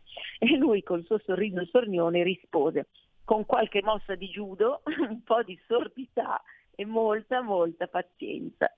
Ecco, e continua, niente camici, niente assistenti, al massimo un'infermiera che trattava con rispetto e deferenza come faceva con ogni donna con cui entrava in contatto.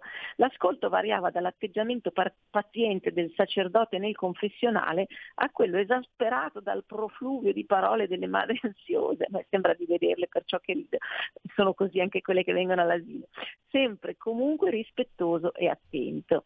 La visita era più movimentata in quanto i piccoli pazienti, scrive sempre questo suo allievo pediatra, erano spesso dei mariuoli da placcare con una mossa di judo talora allontanando i genitori, togliendo così la platea al piccolo che spiazzato si tranquillizzava e diventava docile in assenza della madre, no? cacciata fuori dal Marcello Bernardi. Ecco, quando lui prescriveva mh, c'erano sempre pochissimi farmaci, infatti anche in corpo mentre cuore lui ban- banna i farmaci ed erano sempre gli stessi, vitaminici, pochi ricostituenti e pochissimi, prescriveva pochissimi esami. Più che altro lui faceva un grande counseling, no? diremmo oggi, quindi mh, la sua era più una consulenza eh, psicopedagogica che non eh, pediatrica perché probabilmente intuiva che eh, era più da, da, diagnosticare la mamma sotto questo profilo che non il bambino il quale stava benone ecco. e quindi e molto spesso queste visite mh, si risolvevano con come delle arringhe appassionate eh, in difesa del bambino e talora dure requisitorie verso il genitore colpevole ecco questo scritto è molto divertente ehm, Bernardi sosteneva che ciò di cui ogni bambino e bambina da Milano alla Patagonia, scriveva, eh, ha bisogno per uno sviluppo equilibrato è l'accoglienza, la cura, la promozione delle sue proprie potenzialità, delle proprie capacità individuali ed è, e questo è mh, alla base di ogni buona pedagogia e di ogni buona scuola, l'accoglienza, la cura, anche proprio fisica, eh, l'ascolto, la risposta ai bisogni primari e la promozione delle capacità eh, personali individuali. Eh, quindi lontano da standard eh, di sviluppo comuni per tutti i bambini. Ecco, questo Bernardi lo aveva capito molto bene. Ecco, ehm, direi che il suo libro più famoso rimane Il nuovo bambino, ma ci sono anche tanti testi, oltre agli altri due che ho citato, eh, che Bernardi ha scritto nella, nella, sua vita. Potete trovare molti articoli anche su internet. Ha scritto per esempio memorie sulla resistenza, sulla sua esperienza nella resistenza, ehm, cose di letteratura, di poesia, riflessioni sul pensiero libertario, lui lo era insomma, ehm, anche approfondì molto il pensiero e la filosofia orientale da cui aveva tributato tutta una serie di cose e anche questo pensiero orientale, questi approfondimenti ehm, avevano suggellato l'amicizia con Cesare Barioli che appunto essendo un grande maestro di judo, eh, ovviamente era molto spostato verso l'Oriente, vicino all'Oriente. Ecco, quindi ehm, era un uomo di valore come persona, di valore come professionista eh, un uomo di esperienze, di ta- tante esperienze eh, che avevano, si erano unidirezionate verso questo suo amore mh, mh, primario, insomma questa sua passione principale che era la protezione dell'infanzia.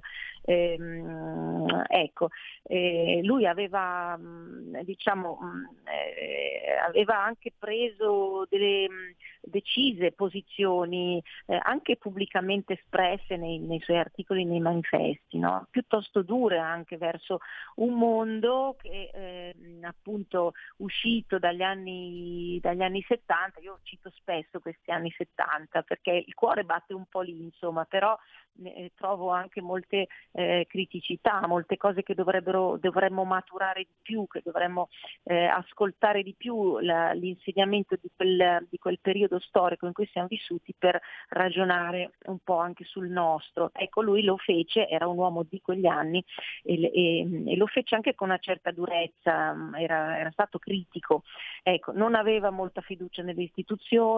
Ehm, e spesso anzi eh, nelle istituzioni anche nel mondo adulto, avendo a che fare con genitori appunto sbalestrati e sba- sbasagliati. Spe- Spesso addirittura nei suoi scritti lui si rivolge direttamente ai bambini e alle bimbe, eh, ovviamente improbabili eh, fruitori o lettori dei suoi scritti, però era il suo stile, no? li, li invitava a non eh, accettare alcune cose. Per esempio scrive non credere a chi ti comanda, a, a chi ti punisce, a chi ti ammaestra, a chi ti insulta e a chi ti deride, a chi ti lusinga, a chi ti inganna, a chi ti disprezza. Essi non sanno che tu sei ancora un uomo libero. È bellissima questa, eh, questa- questo scritto che si legge nella eh, chiusura di un suo celebre discorso ehm, eh, che, che si chiama proprio Discorso ai bambini, uscito nel 1974. Mm. È ancora molto moderno, ver- ver- verrebbe da, da riprendere anche solo questo stralcio del discorso e rilanciarlo ai nostri bambini di oggi. Ecco, ehm, ecco, c'è anche un bel ricordo mh, all'indomani della sua morte nel 2001 eh, di, eh, a firma di Luciana Sicca eh, che mh, mette in risalto un tratto caratteristico del- di questo pediatra eh, che lei considera grande, di grande insegnamento per i giovani pediatri e per chiunque eh, abbia a vario titolo responsabilità di cura e protezione dell'infanzia.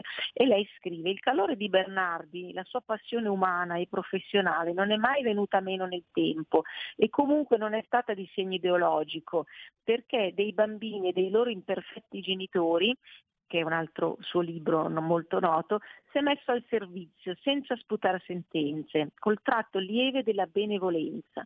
Benevolenza è parola di sapore orientale mm, che Bernardi eh, amava molto, pensando al suo lavoro come a una possibilità eh, di dare una veste scientifica alla tolleranza, all'accoglienza, all'amore, mm, quindi la benevolenza, una, una parola un po' demodè ma molto pregna di significato. E lui scriveva, il primo aiuto che si può dare e si deve dare ad un bambino, mi pare, vedete la modestia anche, mi pare sia quello di considerare il mondo con benevolenza. Ne abbiamo un gran bisogno oggi di questa benevolenza. Poi ci saranno certi disinganni, ma intanto si è partiti col piede giusto, da galantuomini può anche darsi che il bambino resti galantuomo per tutta la vita. È molto bella questa frase, anche quasi commovente, perché mh, concludo eh, dicendo proprio che mh, di questa benevolenza o di questa lente, di questo sguardo benevolo sul mondo che ci appare così tremendo proprio in questo periodo storico particolarmente, ce n'è davvero un gran bisogno, quindi cercare di avere i suoi occhi, che pure era uno duro perché certe volte appunto non, non si risparmiava nell'apostrofare la società e la... E, e- e il modo come venivano allevati ed educati i bambini in quel, in quel periodo storico, però aveva uno sguardo di dolcezza verso il mondo, il mondo gli appariva buono, gli appariva giusto e quindi tra- voleva trasmettere ai bambini questa bontà. Mm, Questo è veramente molto molto molto bello. Ecco, niente, io avrei, mm, avrei terminato, mm, mi piace molto questo personaggio anche perché appunto eh, ne, ne avevo trattato tanti tanti anni fa, i miei esordi quando collaboravo a questa radio, ma anche alla, alla Padania e al Sole delle Alpi quando eh, era stato, era stampato di fresco e è stato pubblicato per un paio d'anni, mi sembra di ricordare, io avevo, avevo collaborato e ho ancora questi articoli. Ecco qua. Quindi mh, Pierluigi, è un po', sono un po' in anticipo. Ehm, mi, mi- mi senti? Sei Sì, sì, ti sento, Pronto? ti sento. Pronto? Mi senti? eccomi qua, eccomi qua. Ehm, niente, io avrei concluso. Va bene, eh, io ti ringrazio, grazie anche, per, anche perché anche oggi hai contribuito a, a farci conoscere. eh, personalmente, professo ignoranza, me ne dispiace, non, non conoscevo ehm, questo- questa figura di, di pediatra, o perlomeno non me la ricordavo.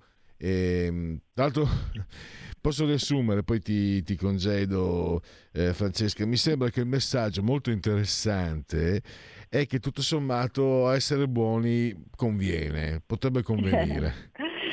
Sì, essere buoni conviene e anche forse ci potrebbe anche stare una piccola esortazione ai pediatri di oggi e ai medici in generale, visto che è una, una categoria che ci siamo abituati a sentire molto vicini negli ultimi anni. Ehm, e trovo che la- la- gli studi di medicina che i giovani fanno oggi, i ragazzi fanno oggi, la specialità così tanti anni di studi, eccetera, li specializzino, tra virgolette, anche forse nella loro umanità. Cioè, trovo, eh, per la mia esperienza limitata e modesta, quindi chiedo venia di questo, ma ho l'impressione che siano molto, molto protocollari, molto standardizzati, seguono proprio la, la loro specialità ed è quasi come se non fossero più capaci di fare una diagnosi appoggia- appoggiando la famosa mano sulla pancia del paziente, no? di guardarlo in faccia e di capire che c'è qualcosa che non va. ecco, quindi oggi manca un po' questo, eh, a mio avviso. Quindi il contenuto di questo mh, intervento mio di oggi è proprio fatto per eh, risvegliare un po' l'uomo che ci deve essere sotto al camice. Ehm, in questo senso magari un po' romantico, magari un po' vecchio, un po' demodé, però forse ne abbiamo ancora molto bisogno, ecco, non dimentichiamocelo, e soprattutto i bambini direi. Va bene. Francesca, mi è venuto in mente un pensiero. Allora, conviene essere buoni perché? Perché se si è cattivi verrà fuori da solo e quindi non potremo farci niente. Ma se per caso facciamo i cattivi mentre in realtà siamo buoni, è un casino perché il buono rischia di non venire fuori. Quindi Eh, partiamo. perché, perché fingiamo, fingiamo a quel punto e tutte le finzioni hanno le gambe corte, è vero? Dopo un po' la verità viene a galla e questo è assolutamente vero sempre. Benissimo. Allora, eh, a risentirci giovedì prossimo con Francesca A giovedì Corbello. prossimo, grazie a tutti per l'ascolto, arrivederci.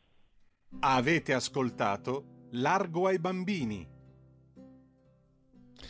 Allora, siamo. Ci, ci appropinquiamo alla fine. Ma non preoccupatevi, dunque, il pan non manca. Che succede qui?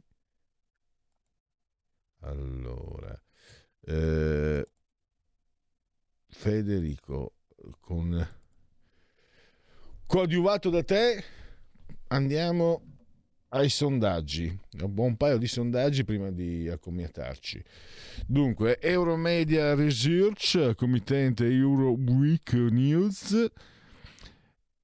Fiducia, quanta fiducia le ispira? Mattarella 60,5, Mario Draghi 52, Roberto Fico 31,4, Maria Elisabetta Alberti Casellati Vindalmar 27,1. E adesso ne ho uno finale. Questo è un sondaggio eh, di MG Different, eh, committente RAI. E abbiamo allora fiducia del governo Draghi, eh, positivi 49, negativi 39. Partiti PD 21,1, poi abbiamo 19,6 Fratelli d'Italia, Lega 18, Movimento 5 Stelle 13,9, Forza Italia eh, 8, Azione Calenda 4,2, Italia Viva di Renzi 4,1. Togliamolo pure. E eh, l'ultima ANSA per scoprire qualche novità. Eh, Draghi occorre proseguire cammino di riconciliazione. Siamo nel giorno del eh, ricordo. Liberation conferma Louis Montagnier è morto. Inflazione in USA vola più 7,5%, lo spread ai massimi da 9 mesi. Allora, direi che possiamo andare a concludere sul cappello, sul cappello. E io ringrazio Federico saldamente sulla tolla di comando e regia tecnica, incombe area di servizio e ringrazio voi per aver scelto anche oggi eh, Radio Libertà. Buon proseguimento.